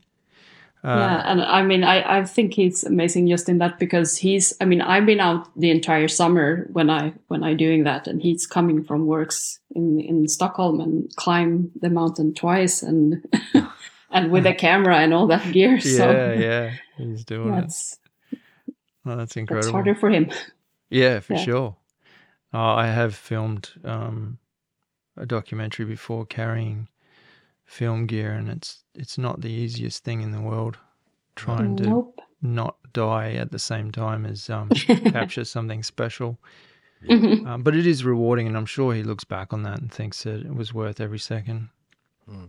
Yeah. Yeah. Yeah, I hope so. uh, I hope so too, for both of your sake. Mm. the uh, something that I started to notice as I watched more and more of your videos was the fact that you're out there solo a lot, and Mhm. it's no secret that, or rather, it won't be now because I'm about to say it. the um the, the way that we got in touch was uh, a, a previous guest of ours is Thomas Evung, uh, Mhm. absolutely fantastic guy on on Instagram, and yeah, he, we had a great chat with him years ago. Yep. And on his Instagram feed, his son was reading your book, yeah. and I'm an absolute. I love books, and so anything about outdoors or wilderness or whatever. I mean, what's that? What's he reading? What's that kid reading? And Mhm. I noticed in the comments that you had uh, responded and you know said uh, sent a nice message to his son, and so Mhm. then I was able to look you up, and then that just started um, the whole snowball effect. Yeah. but the timing was what was so amazing. It was literally two days after I'd received a message on on our Facebook um, group for this podcast um, from a woman who said, "Oh, can you can you give us some more information and tips on, uh, you know, solo hiking for women?" And I said, Mhm. "Well, in a nutshell, I think that." Um, I'd be able to give some information on that, some logical information, no matter what sex you are. But Mhm. but we're we're not female, so we can't hundred percent do that job. No. And then it was literally two days later, literally, and I even sent you a screenshot from that, and uh, I said, I I, I need your help, Linda. We need we need someone like you because I looked through your stuff and I said, oh my gosh, this is meant to be. You know, you you just saying Mhm. earlier, you're not a big fan of the meant to be, and I, I'm I'm not really either. But this is one of those occasions where uh, it just dropped right in my lap, and I said, "Wow, that's that's the lady Mhm. I need to contact." And uh, Mhm. so, uh, I guess that kind of leads me to, to back to that question: is Yeah. what what is the attraction with you traveling solo? And you know, did I'm I'm, I'm assuming that a lot of Yeah. people were somewhat concerned or or a little bit negative about that, perhaps, or maybe I'm Mhm. wrong. Um, maybe they were shocked when I did something, but yeah, I I I think I've always followed uh, my heart Mhm. uh, in life. So I think that I mean my parents, for example, I think I don't I don't know, but I think that they they are like, okay, she's gonna do this now. And as parents, you are worried all the time, but I think she knows Yeah, what she's true. doing. She's not stupid. Um, yeah. What? What was the question? That's okay. Um, what what what um what attracts you to to traveling solo so much? Because you seem to Um, do it a yeah. lot. You know. Uh, yeah, I I really I really like doing it because I mean I think it's a luxury to be able to be on your own and take care only of yourself for for a while uh, because that is something you never get to do in your like if you want to call it normal life Mm, uh, you are always putting on some type of role when you interact with other people Yes. like even if it's your partner or if you're if it's your mom if it's your yes. best friends or if it's people at work you are different kinds of people Yes. to different people but when you are only on your own you have no one to put on that role for. I mean you can only be yourself and it's a very i really like to get into myself Mm, that way. Uh, and like every time like finding out who who i am and what i want and like really get you really get to listen to yourself not only like your own thoughts but also what you what you like what you prefer what you like. You you learn to listen to yourself and i think that as a woman i think we are from a very young age like we like we are really like when we come into a situation we are like always thinking of others and how they feel and how we should be to not make them uncom- uh, uncomfortable how do you say it Uncomfortable. uncomfortable Yeah. yeah uh, so that is something i think every woman not struggling with but they are used to it uh, and then when you get to be only on your own you can just focus focus on you and what you want and i think that's a luxury I, I don't a think I've ever. type of freedom well, it is. I don't think I've ever heard anyone Hmm. use the term being by yourself as a luxury, and I love it. I think that's Mm. eloquent. I think that's exactly right. It So is a s- luxury. Special. It's rare, right? It's rare. That's right. Mhm. Yeah, we we both do it uh, e- every now and then, and it is very grounding to um, as you say there's no there's no roles to fit into we're just No, and you also you also learn to like listen to your guts, what your guts tells you Yep, about stuff. Like maybe I shouldn't go up here, maybe I should go that way, and like all these kinds of stuff. And that's the thing that, like, I think at least women are told not to listen to uh, that much because we want to be polite all the time. And oh, this guy sounded a little bit. Um, maybe that was just me, like thinking the word of like uh, if if something has happened to someone, you almost always hear that I had a bad feeling from the beginning, oh yes yes but you But you don't but you on like ignoring that because you want to be polite. right Uh, right And that is something like you don't listen to your guts. You like ignoring your own guts, and then when you come out and being on your own, you ha- you like learn over to to listen to it and and realize that it's kind of good to listen to it. so when you move back into your everyday life you're able to take that methodology and and use that in what we, people consider normal situations Yeah, and it makes you feel much more confident uh, when you're when you know that you can trust yourself and you know what you want Hmm. because that's what you want and not anyone else. yeah That's a, that is a strength. I think that's fantastic. And you were saying earlier that you think it's a. Do you think it's kind of like an instinctual thing as a woman, or are you saying that it's um kind of programmed into you from a young age to? No, I think it's programmed. I th- I think that most women are really good. Like they have a really good like voice in their head that telling us stuff, or, or or if it's our guts or whatever. But uh, we are like programmed not to listen to it in in this um, Right. Yeah. modern Gotcha. world. I think. Yeah. There's nothing. Uh, there's no greater teacher than Mother Nature because when you make a mistake, you've got to pay for it on the spot when you're by yourself, Mhm. and you Yeah. you've got nobody to um, you know, get an opinion from even. hmm which uh, it can be daunting daunting at first, but um, I think it's quite a it's quite um how would you say it exciting after a while. Kind hmm of That's Yeah.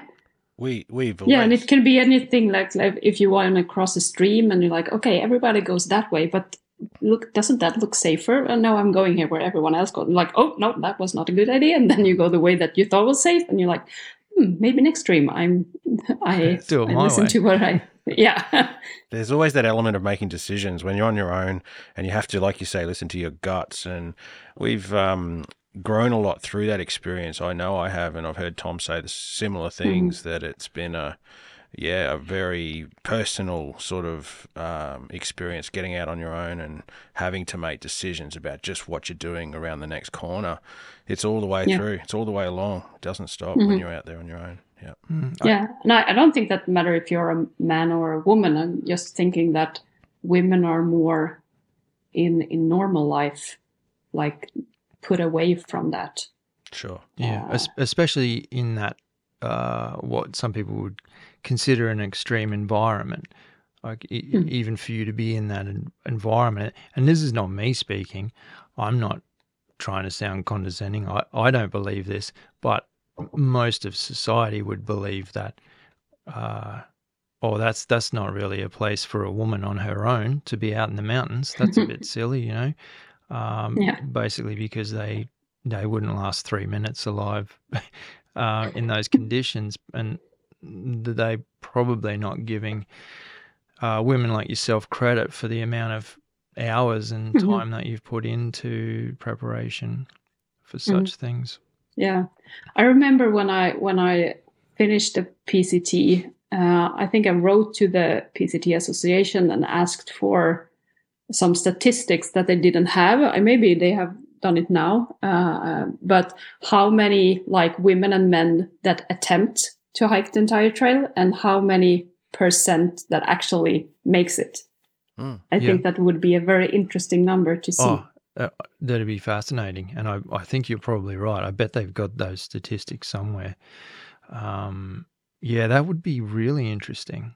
And I mean, if you wanted to dig deeper on that, it'd be great to know the reasons behind it. Mm. But Mhm. um, I mean, uh, personally, I just see that most people would perceive that it was would be more difficult for a woman because they would immediately impose their own um, worries and fears onto um, on oh because you're a woman well Mhm. there's more chance of this and there's more chance of that it's almost like uh, people jump jump Yeah. to those conclusions Yeah, it's kind of kind of ridiculous because I mean, nature doesn't change just because you have something in between your legs or not. It's- I mean, the I mean the the winds are just it as hard and the rain is as cold. jumping and- over a log Oh, maybe. yeah, but that would make it harder to be a man. it does yeah that's what i'm saying it's, it's tough out Yeah. there I don't know what I'm talking about. I'll, I'll explain it later. It's okay. That's one thing we know about. We don't know about anything else.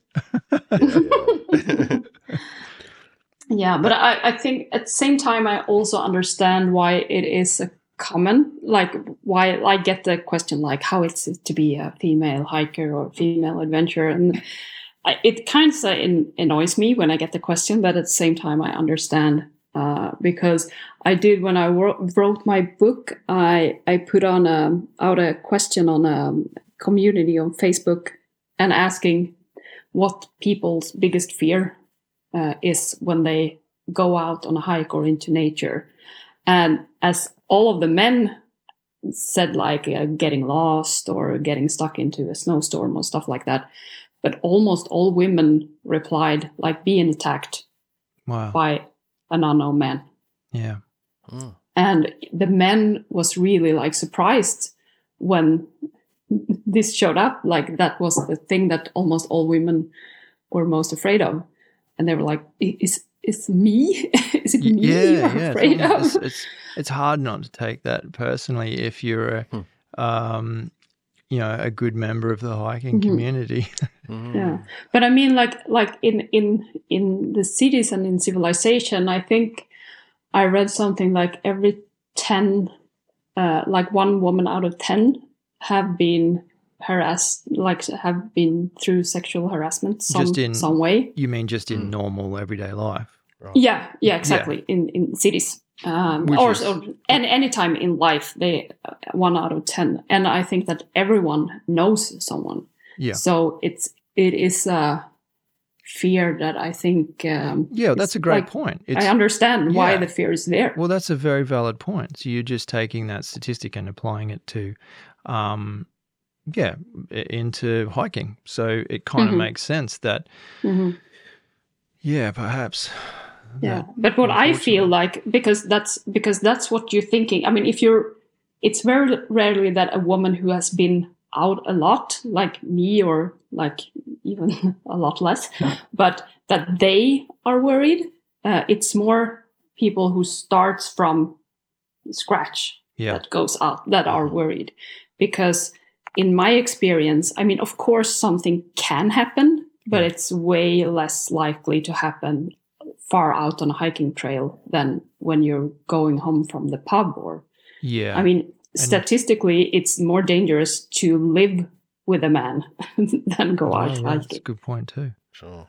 I, yeah, no, I like that. I, I think you make a really good point, and uh, you know, we we had a, a short phone call. I'll say short, but it did go for half an hour um, prior in the lead up to this, and I was. I said to Craig uh, afterwards. I said, "Oh, I had to get off because I just wanted to keep talking, and and I and but I was just like, I didn't want to um, uh, ruin the podcast and like just know everything that you told me. But yeah but uh, that, a couple of those points where you did raise, and I thought of those later, and thought, yeah, they're they're really good points. Um, and something else we spoke about was, uh, and I did respond in the Facebook group to this listener uh, with Mhm. this point, and I said, I think there's a misconception that uh, when men are hiking, that a they're safe and in no danger, uh, and B, that they don't get scared. I think, Mhm, yeah and, and I'd have to say that I, I would assume, again, I can't speak from any statistical evidence, and I'm not a woman, but I would assume that most women, yourself not included, would think that uh, oh yeah, no, for guys hiking, I mean, yeah, of course he's going to be fine, and why would he get scared? There's nothing to be scared about. I don't know. Mhm. That haven't they heard of grizzly bears? hmm There's like plenty of things. I mean, Mhm. Craig's petrified of snakes, aren't you, mate? Not. But I think that the difference so there much. is that I mean it's it's uh it's okay to be scared. That's the thing. I'm scared when I'm out for like if I'm like oh should I really camp here because there seems to be like a thunderstorm coming in then I can be scared. But it's also it's okay to be scared. Absolutely. We've been scared. I'm happy to say it on this podcast plenty of times Yeah. by myself and with Craig. Mhm. Mostly with Craig. Did- He's a scary guy. but I think that the difference for, for men and women there is that when we are growing up, when we get scared or something gets hard, there's always someone else taking care of the problem. right. It's always it's also like it's polite to like do simple things like opening a door for a Mm, woman. mm. So like that is why it's so it's something um uh it's very like empowering. you're not used to like being scared and having to take care of it yourself and that is also a difference i think why we think it's harder for for women to be out it's not harder it's just more rewarding Yeah. because you learn that you can take care of things you're scared of I think it's you see, talking to you, and I know anybody, um, a female who's a beginner hiker who's Mhm. contemplating the idea of either um, starting to solo hike, even during just a half Mhm. day hike or a full day hike, and Yeah. most definitely an overnight hike. I, I think uh, because you're so knowledgeable in what you do, you're Mhm. you know unbelievably comfortable, uh, which comes from the the confidence and really down to earth, uh, j- just so normal.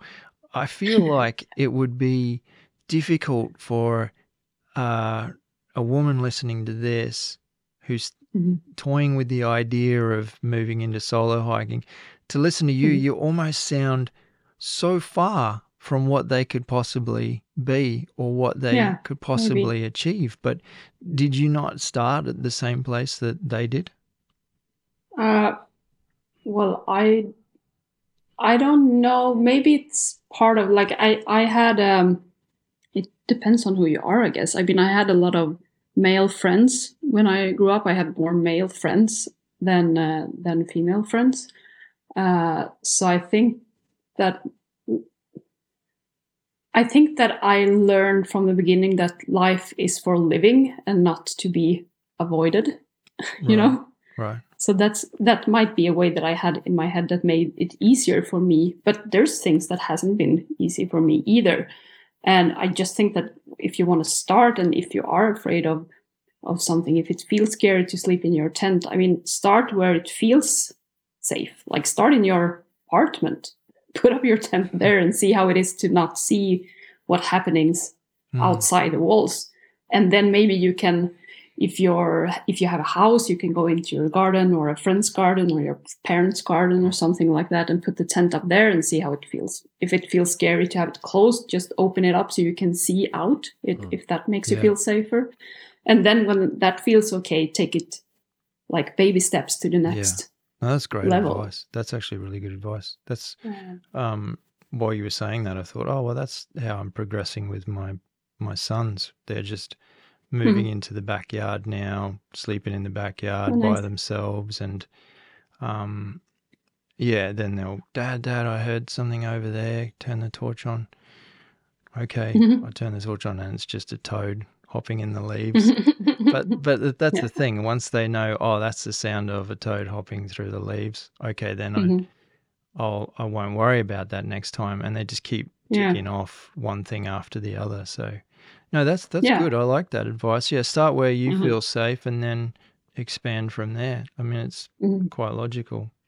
Yeah, I remember my first hike in the Swedish mountains where there was a, it was kind of kind of late in the season or even after the summer season it was in october i think and there was a lot of reindeers and i had no idea what reindeers was about it's like are they are they dangerous or are they I, I didn't know anything about them but they they were kind of nice but i remember laying in my tent at night and i just felt like when I heard them, it's like, oh, what is this and what, what are they going to do? And Yeah. then, uh, like, I think it was five years later, I was back at that same spot. And then I woke up at night and hearing like a lot of reindeers going past my tent. And I just loved the sound of it Oh wow. to like feeling that I'm in, I mean, in their habitat, in the nature of them and being part of it instead. So that is, was like two very different way Yeah. of seeing it From in the like a- actual same. You're place. kind of like acclimatized or conditioned Yeah. to, to you know get used to that and see it as a positive. That's Yeah. I. That's interesting. I feel the same way about uh, snakes now in Australia. Oh, Yeah, turn yeah, definitely. turn Used it to. around. Yeah. Yeah, definitely turned Mm. around 100, 180 degrees turn around. It used to be something I would see, you know, in the distance on the path or whatever, whether it was venomous or Mhm. not. Uh, and, you know, the first reaction was probably most people's reaction, which is of fear and danger. And, Mhm. but um, I guess over time, just spend more, Yeah. more time around them. And, yeah, there's, um, you know, I've, I've picked them up on the trail and there's a, there's a picture on um, Instagram of me wrapped around my arm while I was getting uh, t- ticks out of its face. It was a, it was, you know what a, a tick is, right? Well, there I'm. I'm not there yet. Oh, you're not there. You're not there with snakes. no, no, I'm not there. Uh, no, Do you have many Uh, snakes in Sweden? no, we have not. We have like two or three, or two, Two or three. different types. cold, One yeah. snake that is actually a lizard, some way, but uh, Oh, fake snake. it's uh, yeah, fake snake. uh, but only one of them. It's. Uh, I mean, one is harmless, and the the other one does a little bit of harm. But a little bit of harm. So like- you wouldn't have. It's many. not like your animals. No, we, so that we've got so many snakes where you come up with all um, stupid names for them. Like you probably don't have many Yeah. names for a snake. We've got the No. um, the nope rope. Nope rope. Yeah. Oh, Yeah, the nope, Nope. rope. Nope. Nope. uh, we've got the Wrigley stick. yeah. yeah. Mhm. I'm trying to think of it now. It's another one. I'll think of another one later. Those are my two favorites: the nope Yeah. rope and the But it's it's funny you say it's funny you say that you picked them up. We learned like when I I did the this wilderness first aid uh, training. Uh, there was um, a section of, of snakes and uh, scorpions and these kinds of, of animals, and there was there there's a like a saying that they had from the U.S. I don't know if you have it too, but it was something like uh, red black and yellow kills a fellow red and black and then they changed it to to red and yellow ki- don't pick up snakes Very wise. yeah. Oh no, I I agree with that. I mean, I don't. I don't. I'm not saying you should go out and do what what, What I, I do. do. yeah, I, um, it's taken me a long time to get to that, and I'm I'm very cautious. But but I know I agree. Yeah, look, if you if you keep your distance and stay away, um, you can still admire them from a distance, and I think there's uh, uh, it's better for everybody. Uh, I think. Yeah. But uh, the the most of the times I interact with them is when like that one seemed sick that I picked up, and um, because it had so many ticks on its face, and Oh. then uh, another time there was one straight across the trail and we literally couldn't proceed. And then I Mhm. had one in my backyard that was about uh, somewhere around nine foot long, Mm. um, going through my backyard towards my chickens. So I had to go and um, capture him and and then drive him down the road in my car and let him out in the bush. oh, so yeah, that's mostly. away. I beg your pardon. no it's like stay away from my yeah, yeah. Um, I my neighbour said, "Oh, where did you let him go?" I said, "Oh, down the end of the street." He said, "Oh, you should have taken him further." Doesn't worry me. Uh, yes, something. Um, but it's funny like it's it's like this kind of proves like it's it most of our our fears not all but most of them they are in our heads Oh, That's absolutely. us making them up. Yes. We see like fantasize about Correct. w- what can happen, and, um, and and education is the is the key to that to unlocking that Yeah. door. Like it's always Edu- education. education and experience. I, I've got a friend who who said he like he can't stand snakes. He's not good with them at all. And I said, you know, the Mm. best thing you could do is yeah. I mean, it sounds like I'm promoting my own podcast, but who cares? It's my podcast. I said, best best thing you can do is go back to one of our earlier episodes where Mm. Uh, an ex snake catcher is now Mhm. a reptile Oh. and snake photographer. Mhm. And the best thing you can do is go back and listen to that because he methodically goes through all of the characteristics and the nature of a snake. Oh, He Nice. talks from their perspective. What are they trying to get out of the situation? What do they want? What don't they want? And he explains Mhm. everything. So, like, we came out of that podcast and I said, well, next time I see a snake, I'm going to be totally chilled because I understand the um, uh, uh, the idea, the Yeah. ideas that it's having. No different to you with your with the reindeer experience is Mhm. when you saw them the first time. Are they going to attack the tent? I don't know. when you saw them years later, you probably knew a little bit more about the way that they interact. Mhm. And I think that goes for everything. I know that um, Thomas Ebung, who we were talking about earlier, uh, every year he tries to get to um, a particular part.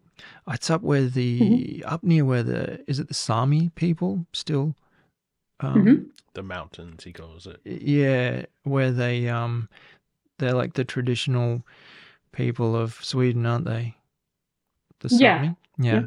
Yeah. He goes up into those areas and he looks uh, he goes uh, bear watching with his Mhm, friends and uh, you know, for somebody like myself who's never seen a bear in the wild, think, well, Mhm. I wouldn't know the first thing about uh, what it means when they do this or what it means when they do Mhm. that or when when do I get scared?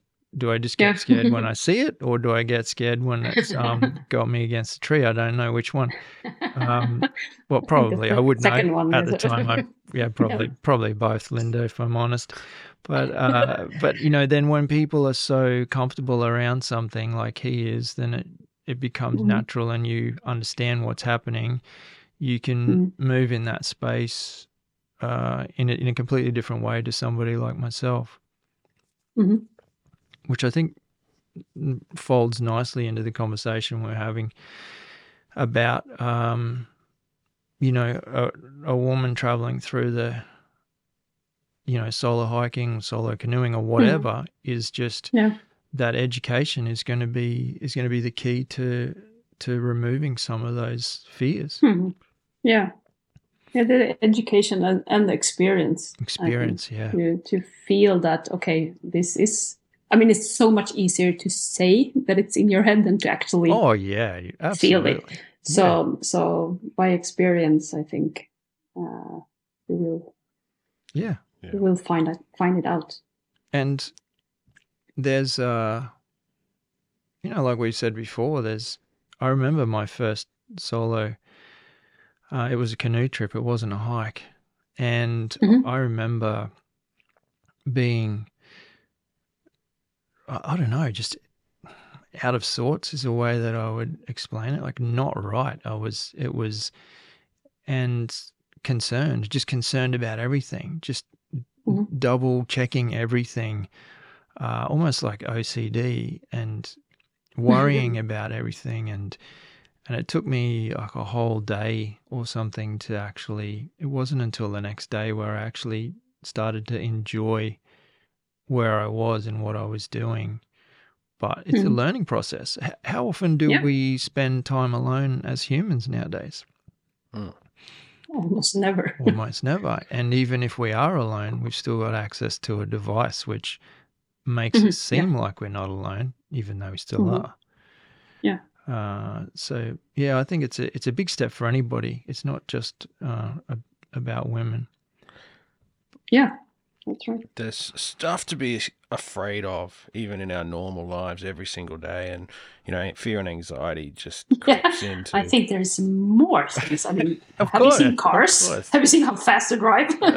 it's like, i believe that's what i'm almost trying to say there and then when you yeah, get out into the wild you can it, fear's always part of it no matter what Mhm. that fear is what you know um th- and some of them are real and we have to overcome them. It, the best adventures have some element of fear otherwise they don't excite us um in, in in the start and especially at the end when you when you get back and you go wow we um we achieved something there. So there has to there's always that overcoming your fear thing with I think there's a, a certain um, with I I have a certain trust in Mother Nature. When I say trust, I, I understand how how she works, and Mm. I understand how most of the animals and creatures work within the areas that I frequent. Something that I think we did um, touch on, on on our phone call as well was I think I remember saying to you, people have asked me in the past, oh, uh, you know, when you're hiking um, and you're alone out there for a couple of days, you know, what what are you scared of? Like, what are you you scared of breaking your leg, or or are you scared of wild dogs or dingoes? Uh, Mhm. um, are you scared of getting bitten by a snake? And I said, no, none of those things. None of those things. The only thing I'm slightly concerned about is running into other people. Literally, I would rather run into a pack of dingoes, which is a a, a, a wild dog in Australia. If, if Oh, yeah, you're not yeah. familiar with it, uh, I'd rather run into a pack of dingoes or um, a boar or anything than run into other people. Um, Mhm. And I'm not talking about just on a regular hiking trail. It's nice to bump into other people and have a conversation and, Mhm. and everything like Yeah. that. But I'm talking about right in the wilderness where, um, you know, you're only there Uh-huh. for certain reasons and they're either good or bad. well, I would guess that I, I'm not worried about if I meet someone like tens of uh, kilometers or miles into a trail because people there are in a they are like they are positive hopefully they Yeah, are like well, but, you know, but people to- people you can't get there easily, can you? Yeah i mean you have to it's it's such i think that if if you are a person who sets out on that such a long hike that is something that you feel passionate for and Correct. That's a great evil actions bad actions doesn't come from a positive mindset Mm. they come from being like depressed like feeling that you're not belonging feeling that you're lonely feeling that you're feeling that you're bad or feeling not connecting to others that's where bad come bad actions comes from not from being positive and doing the things you love Yes. uh, but on the but I think where I'm more afraid of other people is when I'm close to a trailhead or a campground or Exactly. places where where alcohol can be- be Yeah. brought to. and that's where because it that happens can- on the on the PCT and on the Appalachian Trail, and that it, it happens within. Uh, you know, for any of the listeners who don't know, these these trails pass through small towns um, Mhm. quite regularly or semi regularly, and I've read reports of um, people from the towns, you know, with with Yeah. mental issues or whatever, then going Mhm. on the trail, and then things happen. So you, you're correct in that a lot of it's happening around the civilization. And and as Yeah. you said earlier, I don't think um, anybody who's got the inclination to hike for 12 hours into the wilderness is the sort of person who doesn't want to be there because of the wilderness. Mhm. No, no, and it's all like usually it's something like if, if a person is is bad or evil or what do you want to call him or her, uh, he or she is that all the time. But alcohol is something that can drag that out of a person. Yeah. and it's very unlikely that you carry that amount of alcohol It's that heavy. far out on a train. Craig's, Yeah, Craig's the only heavy. person I know who carries that much. Like literally the only so person. strong. Like, but but he seems nice. he's, that's right. He, he's one of the nice ones. He just gets all mellow, mellow and cuddly. But um, that he trains specifically to carry that much. Um, he's a massive backpack and everything. Just got back to he working get, out actually. yeah, he gets into ultralight hiking just so he can carry more um, whiskey. But, uh, um, freeze dried whiskey. yeah, that's dehydrated whiskey. yeah. You just add water and shake it up. Yeah. Yeah. That, that- that could be a product, actually, Linda. We should be marketing this. No, you don't have to be scared of me. I'm okay. No, he's all right. He's all right. I've been out many a times with him. No, yeah. Uh, Yeah, but but I understand you with it. Like, I I know I could feel a little bit, but that's also like, as I said before, it's okay to be scared. Hmm. It's okay because that makes you alert and that Sure. makes you like making good decisions, which you have to trust yourself that you can do. And and as we said before, like listen to your, what your gut say. If there is a person that feels creepy, don't interact with that person. I mean, you can be polite, but you can just like say hi and then you can keep going. You don't have to make like the day for that person. You don't you don't have to interact with him or her. and, and you can make your the following decisions based on on that as well. Like, um, Yeah. you could decide mean, to camp in a different place or whatever, Exactly. or continue on to the next campground or whatever, based on those kind of vibes that you got. Yeah, I mean, if if you have been able to put your pack together and put it on your pack, you're probably not a stupid person. You you you you can think.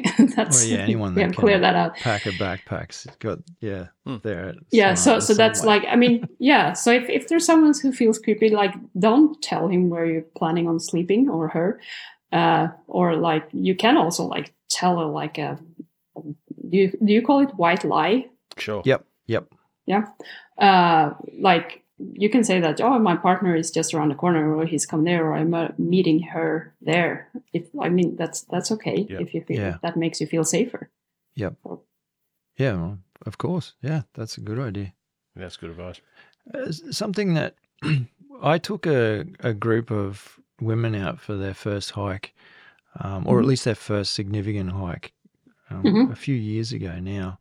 And about halfway, or two thirds through the hike, we sat down and we had some tea and coffee and just sat looking at the stream and having a good conversation. And um, I said to them, "What what's because the, some of them actually all of them were work colleagues, so I had spent a lot of time with them at work, and we all you know knew each other on a personal level, and then they trusted me enough to."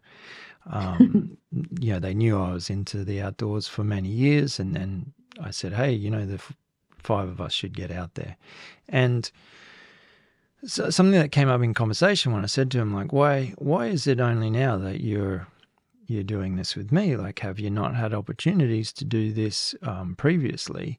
And one of the Hmm. common uh, threads that came up in the conversation was they didn't have anybody to do it with, um, male or Hmm. female. They didn't they didn't know anybody who was interested in that. So that was the first blocker.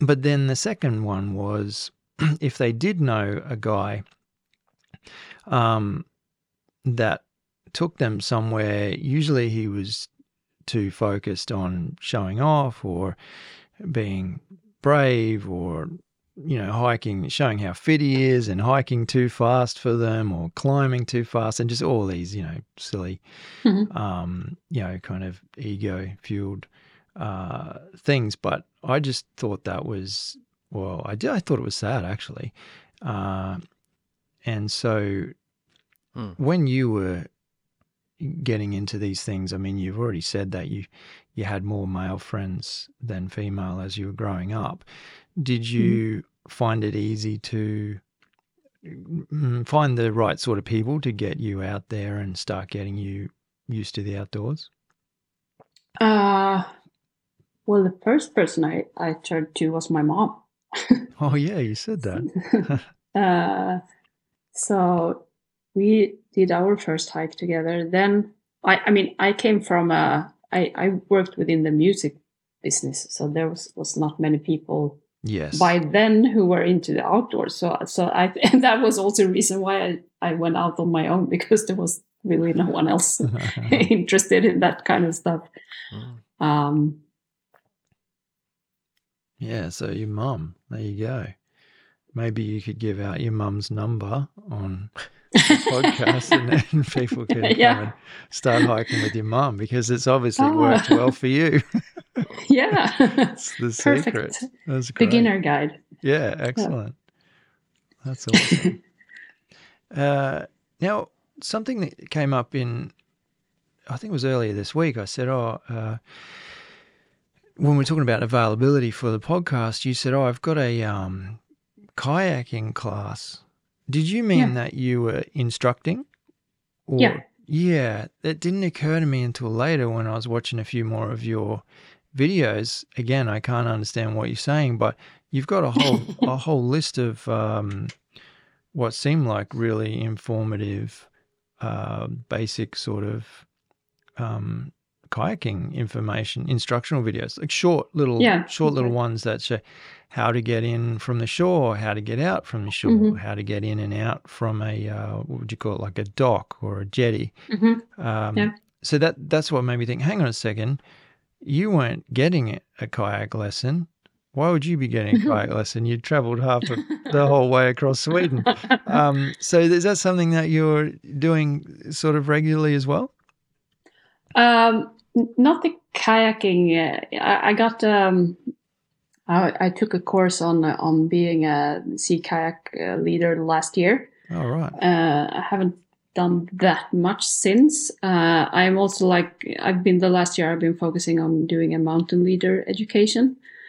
Uh, so yeah, now it's um, me and a friend actually, or two friends started um, a traveling agency just a couple of weeks ago. Oh wow! Congratulations. Uh, so thank you. Uh, so we're gonna start working on like helping people out in nature in different ways, uh, in or in different yeah, like from hiking or biking or or kayaking.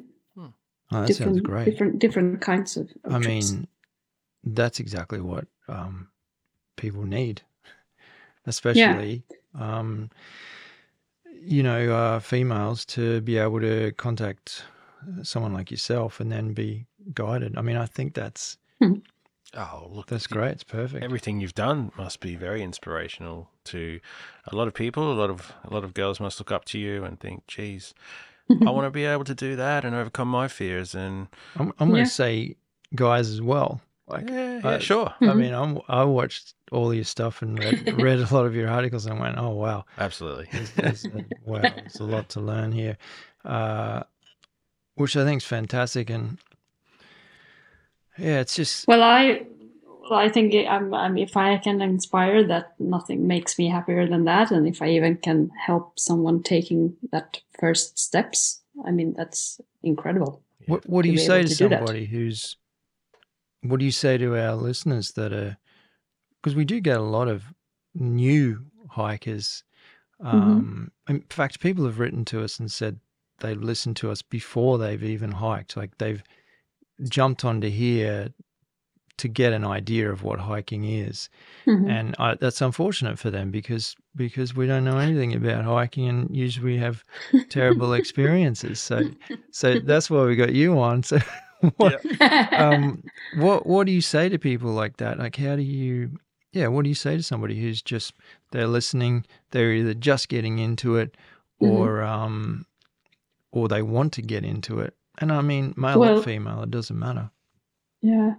I, I used to say that, like, start where you are with what you have and what you know or can today, and just take it step by step from that's there. cool That's make right. it like make the challenge a little. If if you're if you're have been walking like hours around your neighborhood, next time maybe walk for four hours and bring some some food and maybe when that feels all right and you feel safe and you know what you're doing like next step is to be out for a full day and maybe a couple of times later or next time you can sleep over in nature Well, you've taken and it a lot. just yeah. take it step by step you've taken it a lot further. Than Yeah, that. yeah, you've taken it further, further than a, Yeah, but that but that's what it just feel like. Feel like if if it feels okay, then No, then take the next, next step, That's and if it feels really good, then take it. You can take a bigger step. Of course. Um, yeah. but but don't take it too far. I mean, it's it's a safety thing of too. Of course, you know need to know what to bring if you set out on a longer. Well, that's good. Now and- I, I know what to say to people. I just say, Yeah. well, you know, as Linda would say, yeah. Start- Yeah. start with uh, what you've got. When uh, Yeah. I'm going to have to listen back to that and get it perfect. yeah. I'm going to write that down. Uh, that, that's excellent advice. I love it. It's so Mm. it's so simple, but you're 100% correct uh, in that. I think, and, and it doesn't just go for hiking; it goes for a lot of things where people think, oh, if I want to get into, you know, X Y Z, I'm going to need the, this gear, and I'm going to need to do this. I'm going to need to do this. Mhm. Oh, I thought that's too hard. That's all too hard. Yeah. Uh, I Yeah. don't have the money. I don't have the time. I don't know anybody. All those sort of barriers um, perhaps don't need to be there if you just start, as you say, with what you've got right now. That's Yeah. I mean, it's a it's another reason like to not. It gets so expensive if you if you start with buying all the gear because when you've been out for for a couple of times, then you realize that you made a wrong decision. that you need Yeah. something else. That it wasn't the back We you wanted. that. That we you, know all about that. Yeah. yeah. we spent the money before our first hike, and yeah. I said to Craig during the first hike, if this is what hiking is, I don't know if I want to do it again. oh. It was horrible. It was we, we were oh, I was, I was about to say I'm, I was unfit. I wasn't unfit. I wasn't Hmm. hiking fit. Um, I'd never done any training with my legs, so we'd hike up these hills and mountains, and I Hmm. just Yeah. it was horrific. Didn't seem like fun, did it? worst- That's the worst thing I could possibly think of. So, yeah, don't take our advice. Take Linda's. That's that's all I've got to say. yeah, yeah, yeah, keep it simple, but then, yeah, build on it, eh? Build on it, and Yeah. if, if you start to see that objective of of of getting out where you can, as you say, get a little bit of perspective on your normal life, get out into the wild, and and Hmm. connect with yourself. I, I've found so much in that. That's that's why I enjoy our Mm-hmm. the, the weekends and our adventures where we disconnect a bit. Um, Well, yeah, that's going to be the the hook, isn't it? Like once you've once you get out there and realize how amazing that is yeah.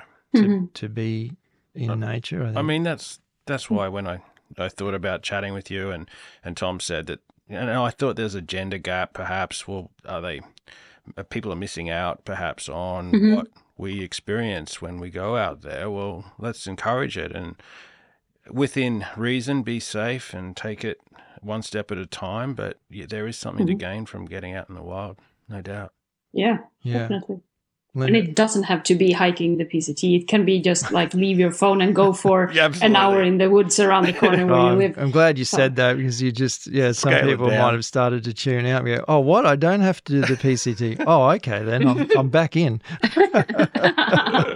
Yes. No, that's great, Linda. It's been an absolute pleasure to to uh, to talk to you, and and to be honest, um, I'd really love to do it again sometime in the future when you when you've got another uh, you know fifty amazing um, adventures under your belt, which will probably only take you about a year and a half. Uh, so. I. I'm already looking forward to that, and uh, Well, thank you. when It's been a pleasure talking to you too. I appreciate that. Thank you very much.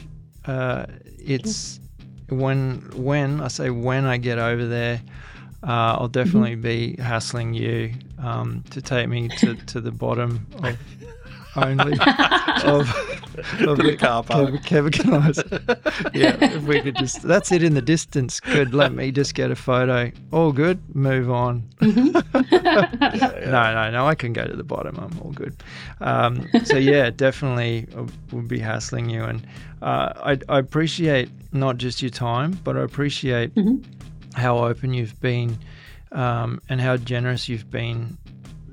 And I just, I oh. absolutely know that people, male and female, are going to be inspired and, and excited by what they get to take away from, from today's conversation. So thank you very much.